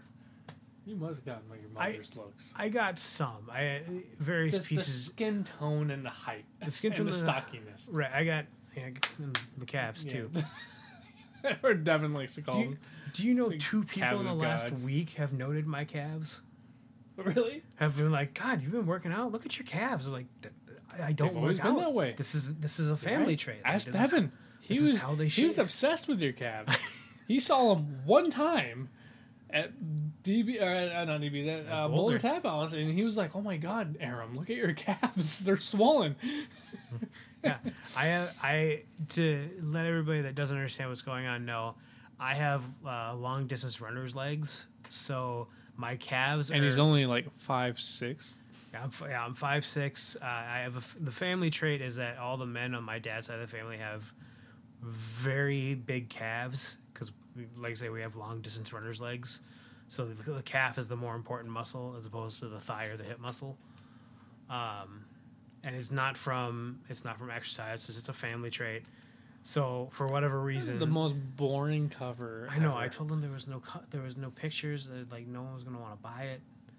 Uh, he didn't believe me. I don't know how well it sold either. Um, What's the read about it? he used to work for a consulting firm, was what it was. Like he worked for a consulting firm. this is that's before he lost all the weight. He, he's Is that what he looks like now? yeah. Oh my god, Yeah, he did he's- lose a lot of weight. He's lost a ton of it. Um, He looks Indian. he it's so funny because I think he's even made the joke. There's a point where people thought he was sick because he lost so much weight. What did he do? Just stop eating? He started eating right. I Wow. mean, he, All right. he was a vegetarian for twenty some years, and then he realized he wasn't getting enough. I think it was he wasn't getting enough uh, of the proper proteins or nutrients or whatever. He wasn't for whatever reason he wasn't getting the right amount of what he needed, so he started eating meat again. Um, Just started eating the right kind of meat, lean cut meat. Yeah, essentially, he went to a high a high protein diet and uh, high protein, low carb is kind of what he does now. Wow. Yeah, so he's he's dropped quite a few uh, few lbs. Um, That's crazy. yeah, I haven't seen him it's in amazing what eating right can do to you. quite a few years. I, I don't. I think the last time I remember seeing him was Liam's like first birthday. Yeah. So at the at Chelsea's parents' house. So Yeah, that sounds about right. First or second birthday. Yeah, that was the last time I remember seeing him, and that was Well, at least three years ago. yeah. At least I don't know. Because Liam's five now, so Jeez. Wow. Yeah. Yeah, I don't know, man. You get his olive skin, obviously. You get that Yeah, uh, I have- Armenian. I've got bits and pieces here and there, but like it, I got a, a decent mock up of both sides of the family. Um, at least for me, um, my uh, my son inherited my hair and my eyes. Um, and your skin tone. to some He's degree, got my, he's not though. quite as dark as I am. No. but But he's got it. He's definitely not as. He's not as but white then as his again, mother. Right, because she's a ginger. right. That soulless it, creature. it's so funny. The big thing we noted was that he doesn't have the nose. Uh, Like your nose. He doesn't have my nose. It's it's smaller. Um, and mine is smaller than my dad's. And the joke at this point is that basically the we're just gonna keep marrying white women until we get that nose under control. Um, so I mean, a couple more generations, it'll even itself out. Now watch. He's gonna marry a black person. He's gonna marry a black girlfriend that he has for like ten years to not quite get up to your fifteen years, but well, whatever keeps him happy. exactly. I don't care. I guess I never paid that much attention to what Liam's nose looks like, but If you look at it, it's definitely smaller than mine. know. I think he and he got my calves though. Yeah, I'm pretty sure he did. They're not as like extreme as mine, but well, like because he's only five. right, exactly. he's only been you can definitely see that like years. he's got he's got the muscle there though. Right. So New we'll Girl's been out gets. longer than he has. Right. We started watching New Girl. That's why. I started watching that with maybe I started watching it on my own. I can't remember. I started watching it at one point. Uh, I got a couple seasons in, I think. I watched New Girl up to like season five or six. Um, I know there's seven seasons, but I watched it on my own a long, long time ago, up to five, I think, seasons. So we started watching it again last night because Kaylee and I were like, we need something new to watch because everything that we were watching before on like Hulu and Netflix and Prime and whatever, because of this whole COVID shit, um, Mhm. it's either stopped on pause or it's just we've watched it all, and so Have you watched The West Wing? I've seen some West Wing a while ago. I know it was a show that you made me Great show. watch a I would- while ago. I love The West Wing. I don't think I it, got into sit it as and much. watch it, and give it a give it a chance. Like, it's not all funny. It's not all super I- serious. I It's- have to have something that she's gonna enjoy too, though. But there's plenty in there for her to enjoy. I don't think she would. you know, one of the shows that I tried to get her into, and she just was Black Books. Hmm.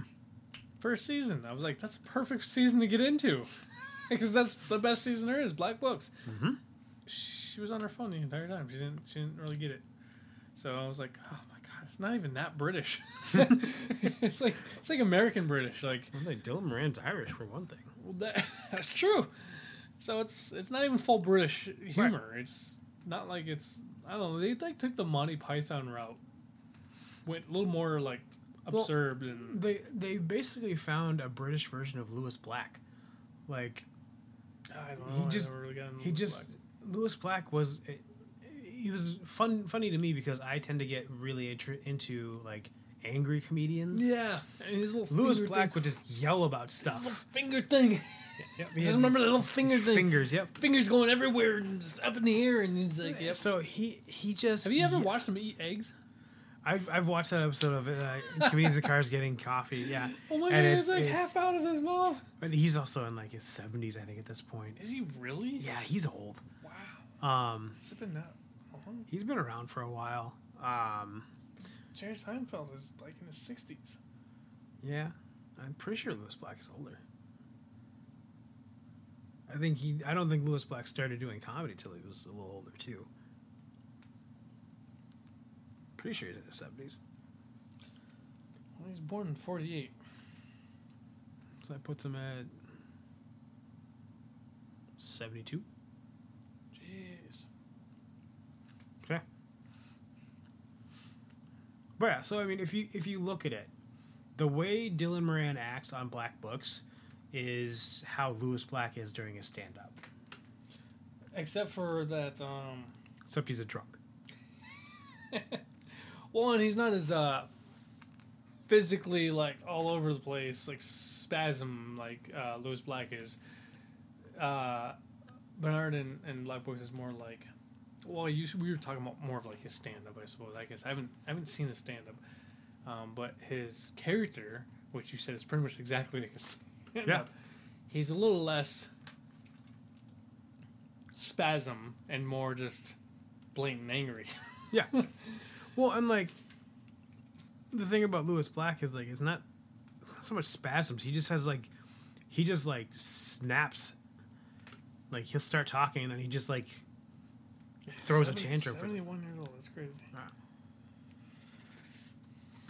Yeah, throws a little Yeah. tantrum. I, Yeah. I like black books. Anyway, I tried to get Kaylee into black books, and she didn't like it. And I'm like, oh, you're missing out. And I was like, well, I can't do Black Adder at that point. Hmm. she won't understand that because that's quite British. Oh, So- so British. so I was like, well, we're just gonna watch New Girl again. Because I always I had a good experience with New Girl when I was high. So Had a good experience with the new girl when you were high.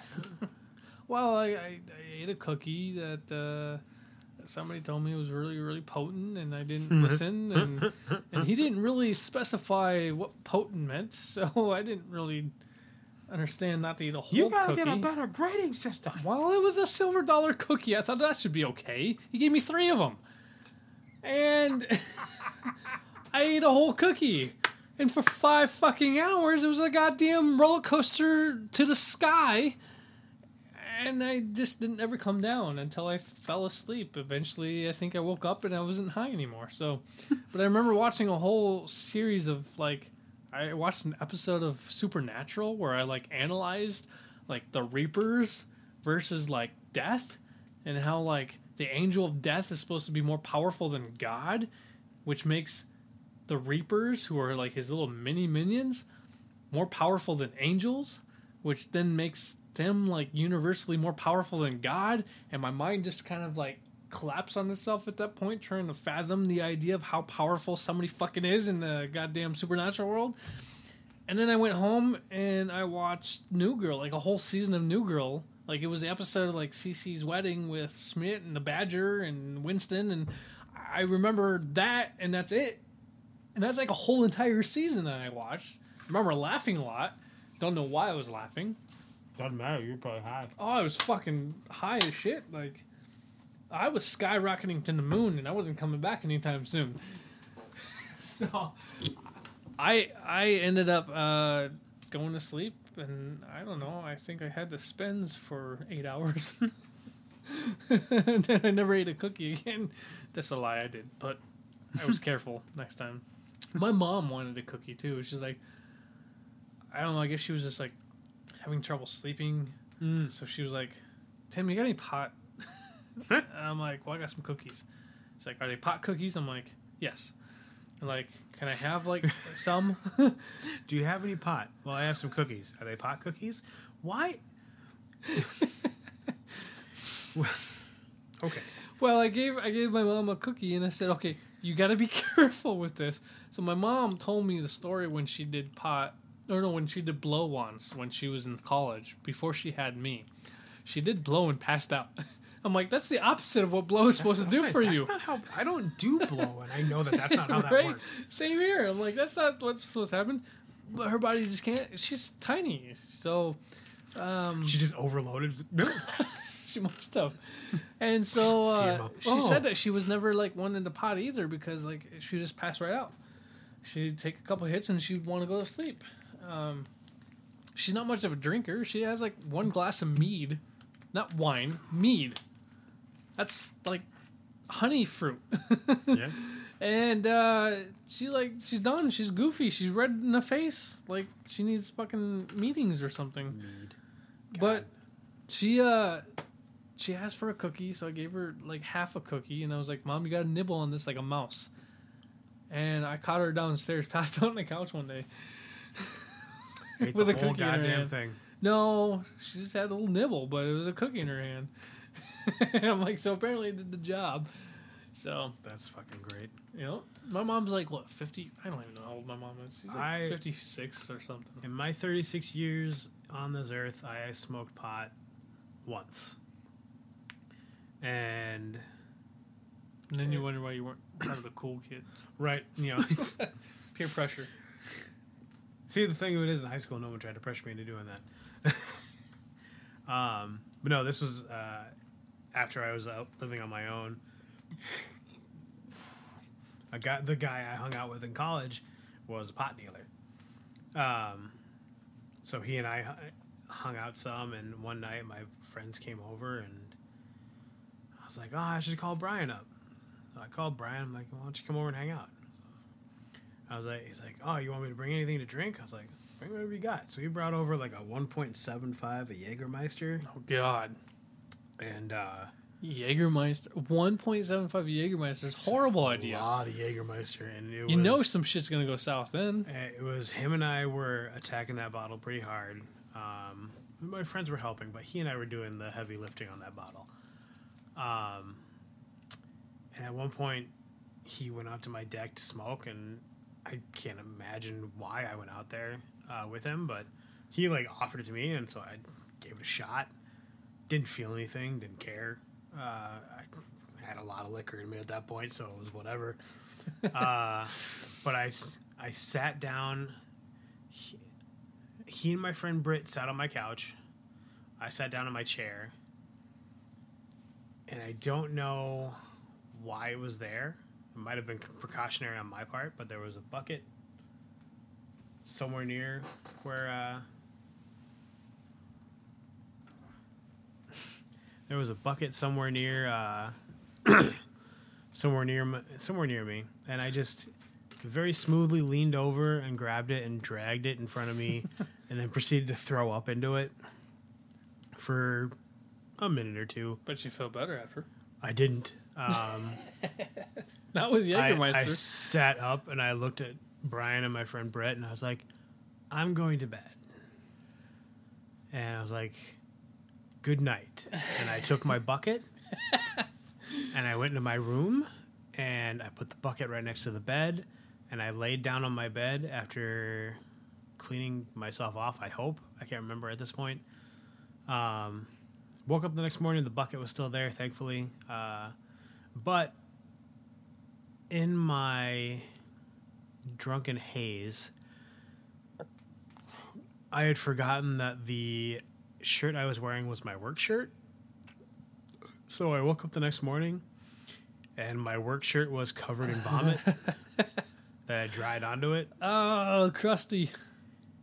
And the only saving grace was two of the guys that I worked with at the restaurant I worked at the time lived across the parking lot from me. So I like I called one of them. I was like, Adam, I threw up all over my shirt. Can you lend me one? And now Adam, at the time, was built like you but skinnier. Oh, wow, that's pretty skinny. So he's like six feet something, and just a railing. So he wears I mean, I'm immediate. six one, two hundred pounds, so I can only imagine. So yeah, he's like six one, like six one, six two, probably weighs a buck seventy, buck eighty, maybe. Well, So he wears like a medium, jeez, yeah, I can't wear a medium. a, too me- tight. a medium can't or move. something along those lines. It might have been a large too. I, this So, is- what you're telling me? I wore a shirt that was far too tight for my body, and a- anyone that doesn't Did you know have your me, belly back then too? oh yeah, this has always been there. this is this this doesn't go Your- your away. little, your little Buddha belly. So like anyone that doesn't know me, I'm built like I have a beer gut um, that just is just kind of in my natural shape, uh, and I wear an extra large or a large generally to kind of like let it kind of flow over my beer gut so I don't show it off. This shirt hugged every corner of my torso. And not only that, but rode up the entire night as I was trying to cook over a hot grill. I bet you you look like uh, Simpson's the police officer's son, Oh, Ralph? Ralph. Yeah. His belly's always exposed. yep, for sure. Just, just a little belly, little belly button. Him Oh yeah, I'm sure shirt. I it was a sight to behold, and I got up, f- like went out into my bed, my living room. I I don't remember if my friends were gone or not. I feel like they were because I think I found out later on that they had fooled around on my couch and Huh? proceeded to make things awkward between those two. Luckily, Brian wasn't exactly a huge part of my clique, so like They he come just back and like ten years later, like, oh yeah, that's where you were born on Uncle Aram's couch. Uh, but yeah, so that was that was the one one time I tried pot, and you know it was one of those things that like I it never interested me. Like I never really felt the need for it. Never, I mean, for a while I kind of looked down on people for for doing it, but then I realized I didn't care that because you much. met Devin. yeah, right. He made Pat. He, he- literally Devin made pot look bad. Well, even before that, I had plenty of guys that like I worked with that like I didn't mind. There were guys that were like I would tell, hey, go out back, smoke a bowl, and get back in here because you're turning into a pile of garbage. and it, the only way they could function is if they were stoned. And I was like, and I understood that, and I didn't care. I was like, Right. you get your shell, your shit together, get yourself right, and let's fuck this lineup. Right. Like, Yeah, like like kind of like Dreads. Like Yeah. that's one thing about Dreads. Like when he was when he was our prep cook, like he's the only person in the world that I accepted okay when he was hungover because he did his best work when he was still shit faced. Yeah. Like he didn't. There wasn't a difference between him being mm-hmm. hungover and him being sober to who he was. But he's an artist too. Like, he's a he holds that tight into him his core. Like he's a very clean, organized person yeah, looking at him, you'd be like, oh, God, that dude looks like a mess. But right. it's just he has a beard. He looks like a he's the white Rastafarian. So, but um, Well, now that he's cut his dreads off, he's kind of got that like ginger Jesus look to him. a little bit, yeah, yep, a little bit. Um, but yeah, he's one of the few people that can function. He was a true definition of a functioning alcoholic. Because back in the day, he would put a bottle of rumpies away a night. Yeah. Well, not like every night, but he would Oh. put it away in a night. Just drink mouthwash. and I, the one one time, there's like one time that uh, it was me, Devin, and Mike Fear.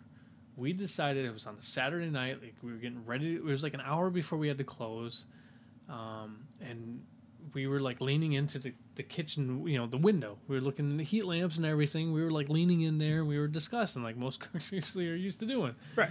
And we're like, should we get fucked up tonight? He's like, fuck it, let's do it. That's that was all it took. Fuck it, let's do it. And we decided to go down and we decided to slam some beers, you know, and I think I started drinking some Captain Coke, and that's when you know shit's gonna get you know like serious with me as I start drinking my rum. And next you know, I'm like sitting there talking to some chick. Fear's trying to hit on whoever he could hit on.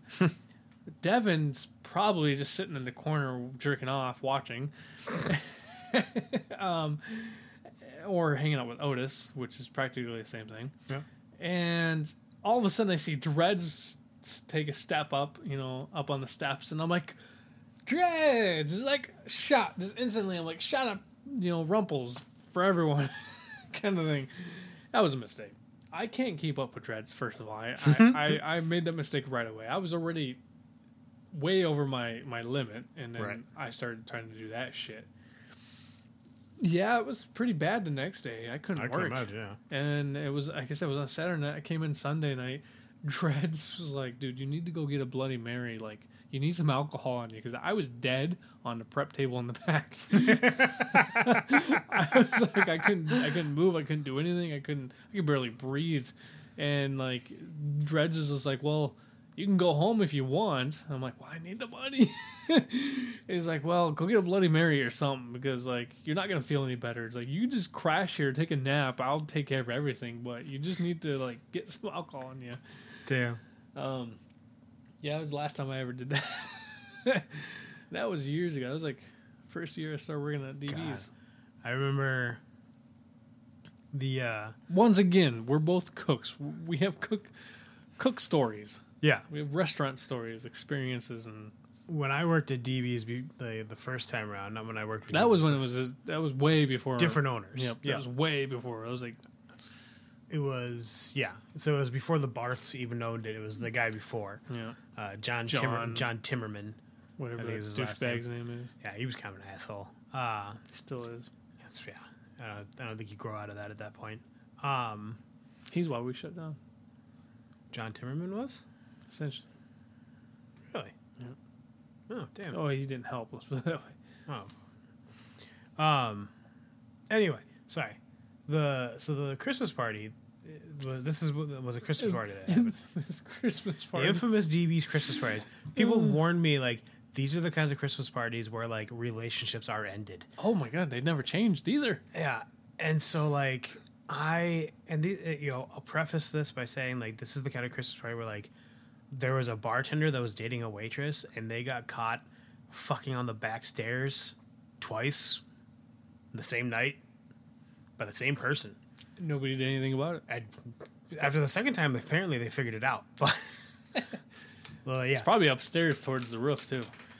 I don't know. They were just on the stairs somewhere. Like they didn't even make I mean, it there to a six landing. stairs, so Um, pick and choose. Right. You'd think they would have gotten somewhere, you know, a little further away, but I think they just got to like the first set and just were like, Bruh.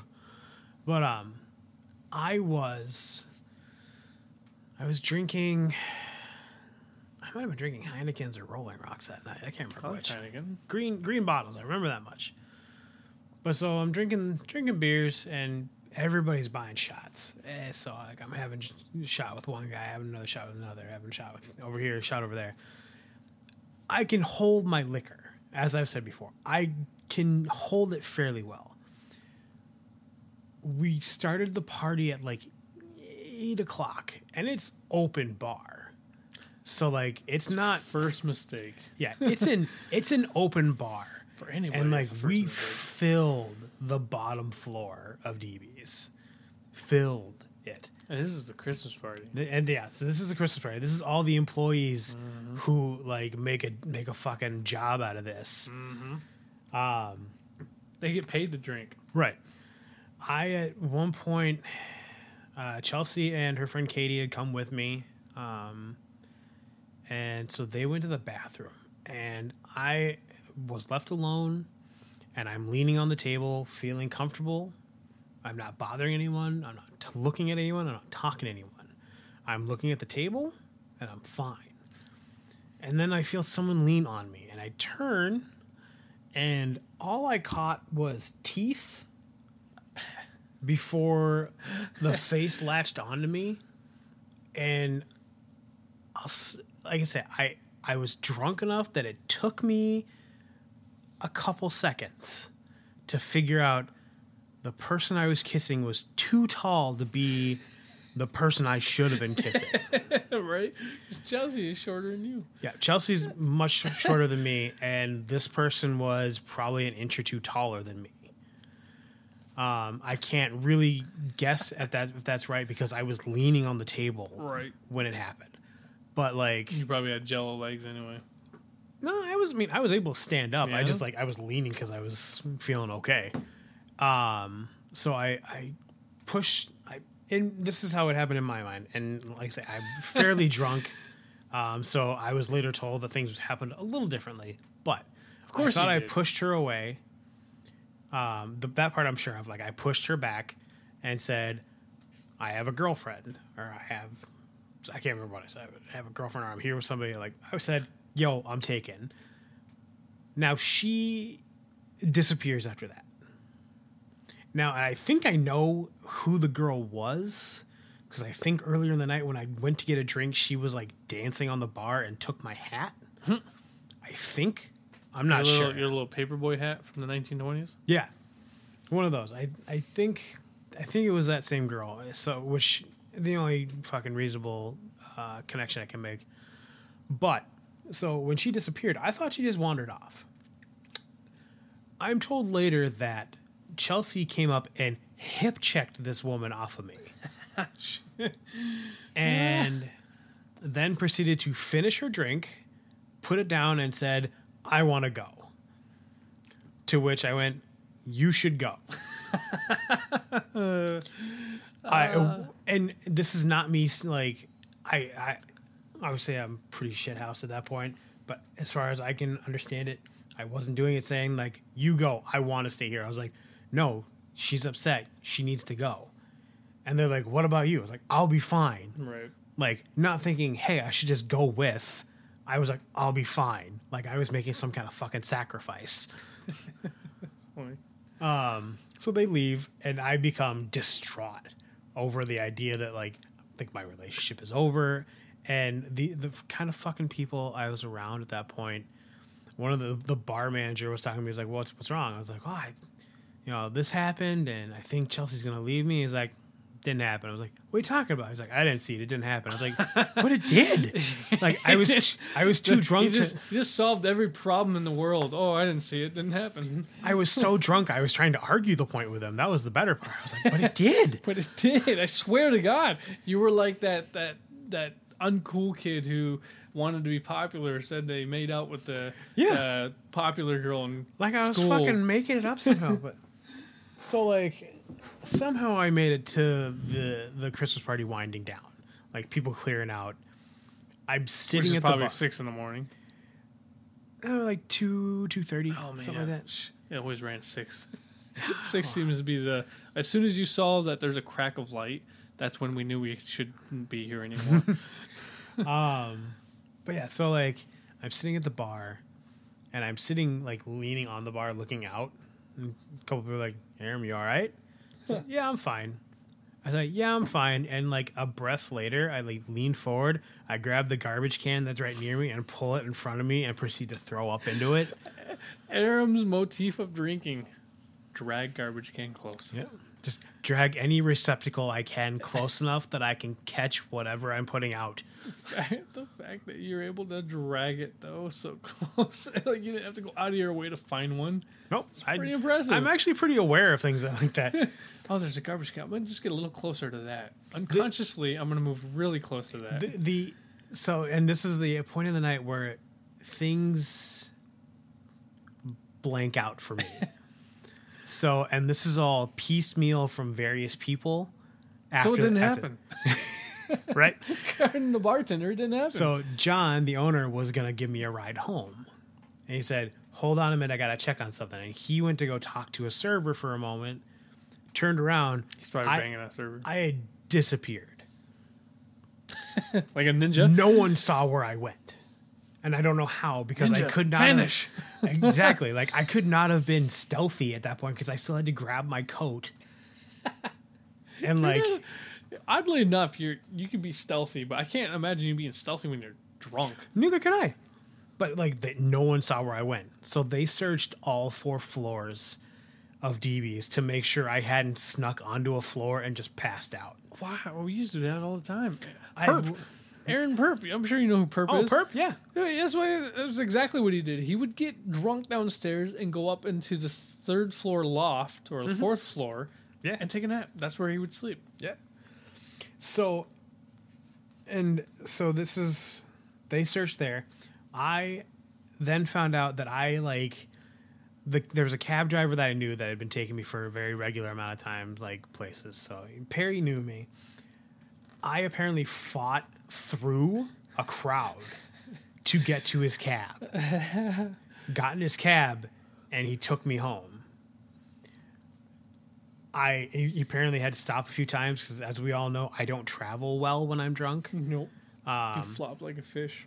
well, I also get car sick really easy when I'm when I'm really drunk. I get car sick really easy. God, I'm amazed So you he- throw up in my Jeep and As am I. I almost did. I'm pretty sure.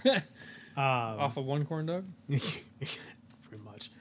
Uh, but so he had stopped a few times, but he got me home.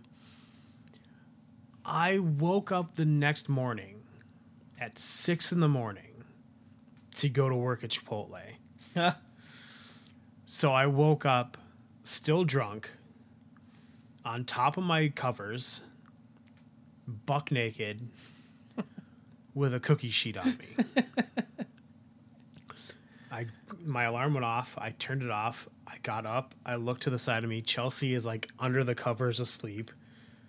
I'm confused, but at the same time, I can kind of remember what happened. So I'm like, I'm not gonna wake her. So I go out. Like I get my clothes. I go out. All the clothes that I had worn to the party the night before are laying on the stove.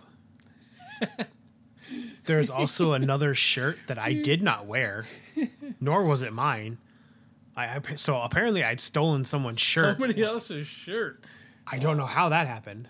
Um, and it, we lived in one of the like you remember my old apartment, Yep. yeah.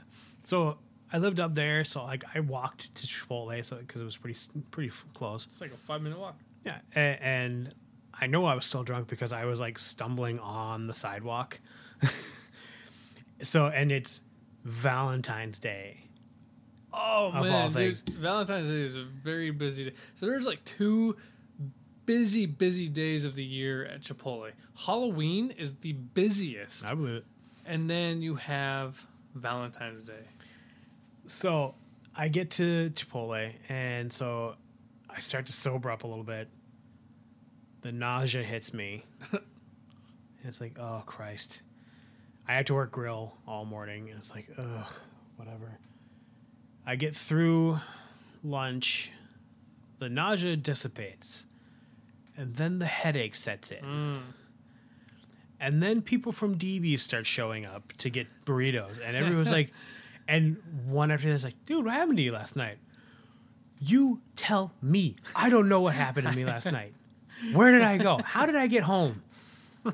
And people are like, Yo, you just vanished. what do you mean I I? just vanished? I'm not a ninja. What happened? Who am I? It's like So- Jackie Chan and and my name or whatever. Wha- Well, yeah, yeah, I, yeah. I can't remember the name of that movie. I know what movie Who about. am I? Who am I? I think that's the name. Who am I? Might be. I always think of uh, I have that movie somewhere. Scrubs, uh, Johnny the Tackling Alzheimer's patient. Who? Who am I? Um. But yeah, that was one of the drunkest nights I've ever had. And the funny part is, I didn't realize Perry had taken me home until a couple weeks later when I got into his cab. And he's like, "Oh, hey man, are you and your girl still together?" I'm like, "Oh no, did you take me home?" He's like, "Yeah." I was like, "Did I pay you?" Uh, are you and your girl still together? Apparently, I was still distraught when I got in his car. He was probably so shocked because you should not have been together. He was like, "Yeah, it was pretty amazing how well you fought be- you fought through that crowd of people. You were pushing girls left and right out of the way." Yeah, I, uh, man, man, God, yeah, DB parties get pretty insane. Like I worked there They for don't- like four years almost. I think it was pretty close to four years, and um, They I know I- they I- don't fuck around. That's for sure. I missed like I went to two Christmas parties for sure, and then I think I skipped at least two of them.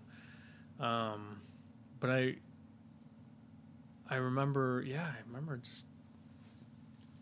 I remember one of the times that there were six of us still in the bar, and uh, we were there until pretty much like six or seven Hmm. in the morning Damn. and it was just us six sitting there drinking beer still like and uh, then we had to go obviously but i uh yeah it's just we they we know how to party like as well as Yeah. like, but then again you're you're dealing with like prof- when i mean professional drinkers i mean that's what they do Yeah. every fucking day they drink. They, Yeah, that's their job is to serve drinks and drink drinks. they get paid to serve drinks and they get paid to drink drinks. And um, Yeah. they they definitely I won. bullshit. I remember there's a couple servers that I tried to party with them or go out one night with them, and there was like six of them. And I remember this this one part, or Alex was her name. Okay. And there's this one girl that particularly like I kind of just followed around because she was pretty much the one that was dragging me everywhere. And Mhm. oh my god, I got my ass kicked so fast, so quick. We we we were I couldn't keep up. We went bar hopping. Well, Tim, that's a young man's game. That's not. You're not a young man. No, no, not not at all. Especially now, but like then I was younger than I am now and I couldn't handle that shit. Um they they were just taking shots of that fruity shit that uh, left and right and I'm just like I couldn't handle it. But that's why I stick to my craft beers. Right?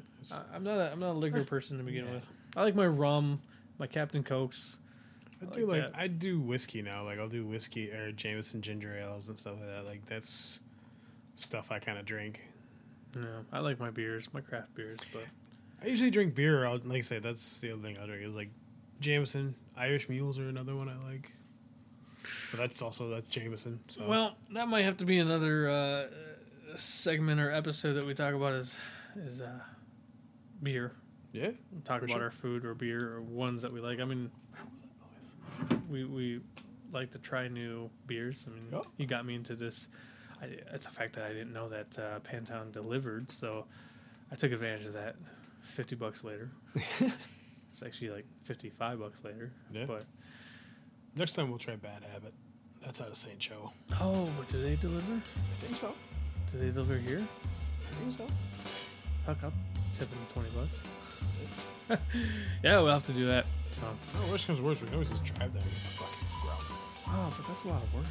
Have to get out of the house and get That's in true. the car and then actually go somewhere. It's valid. I mean, this quarantine thing is kind of really brought the introvert into me. I don't want to go anywhere. I don't want to do anything. I left the house the other day. I'm like, what do I do? What is this? Is this real life? Right? Like, I, I could take a walk around the block and be fine, but I had to go to the store, and I'm like, I don't want to do this. Can somebody just deliver this to me? So, I'm just bring it out here. I don't think I can do the building part. right? Yeah. Well, it is like three o'clock in the morning, I was like, yeah, your boy's got to work in the morning too, so right? You gotta go to work.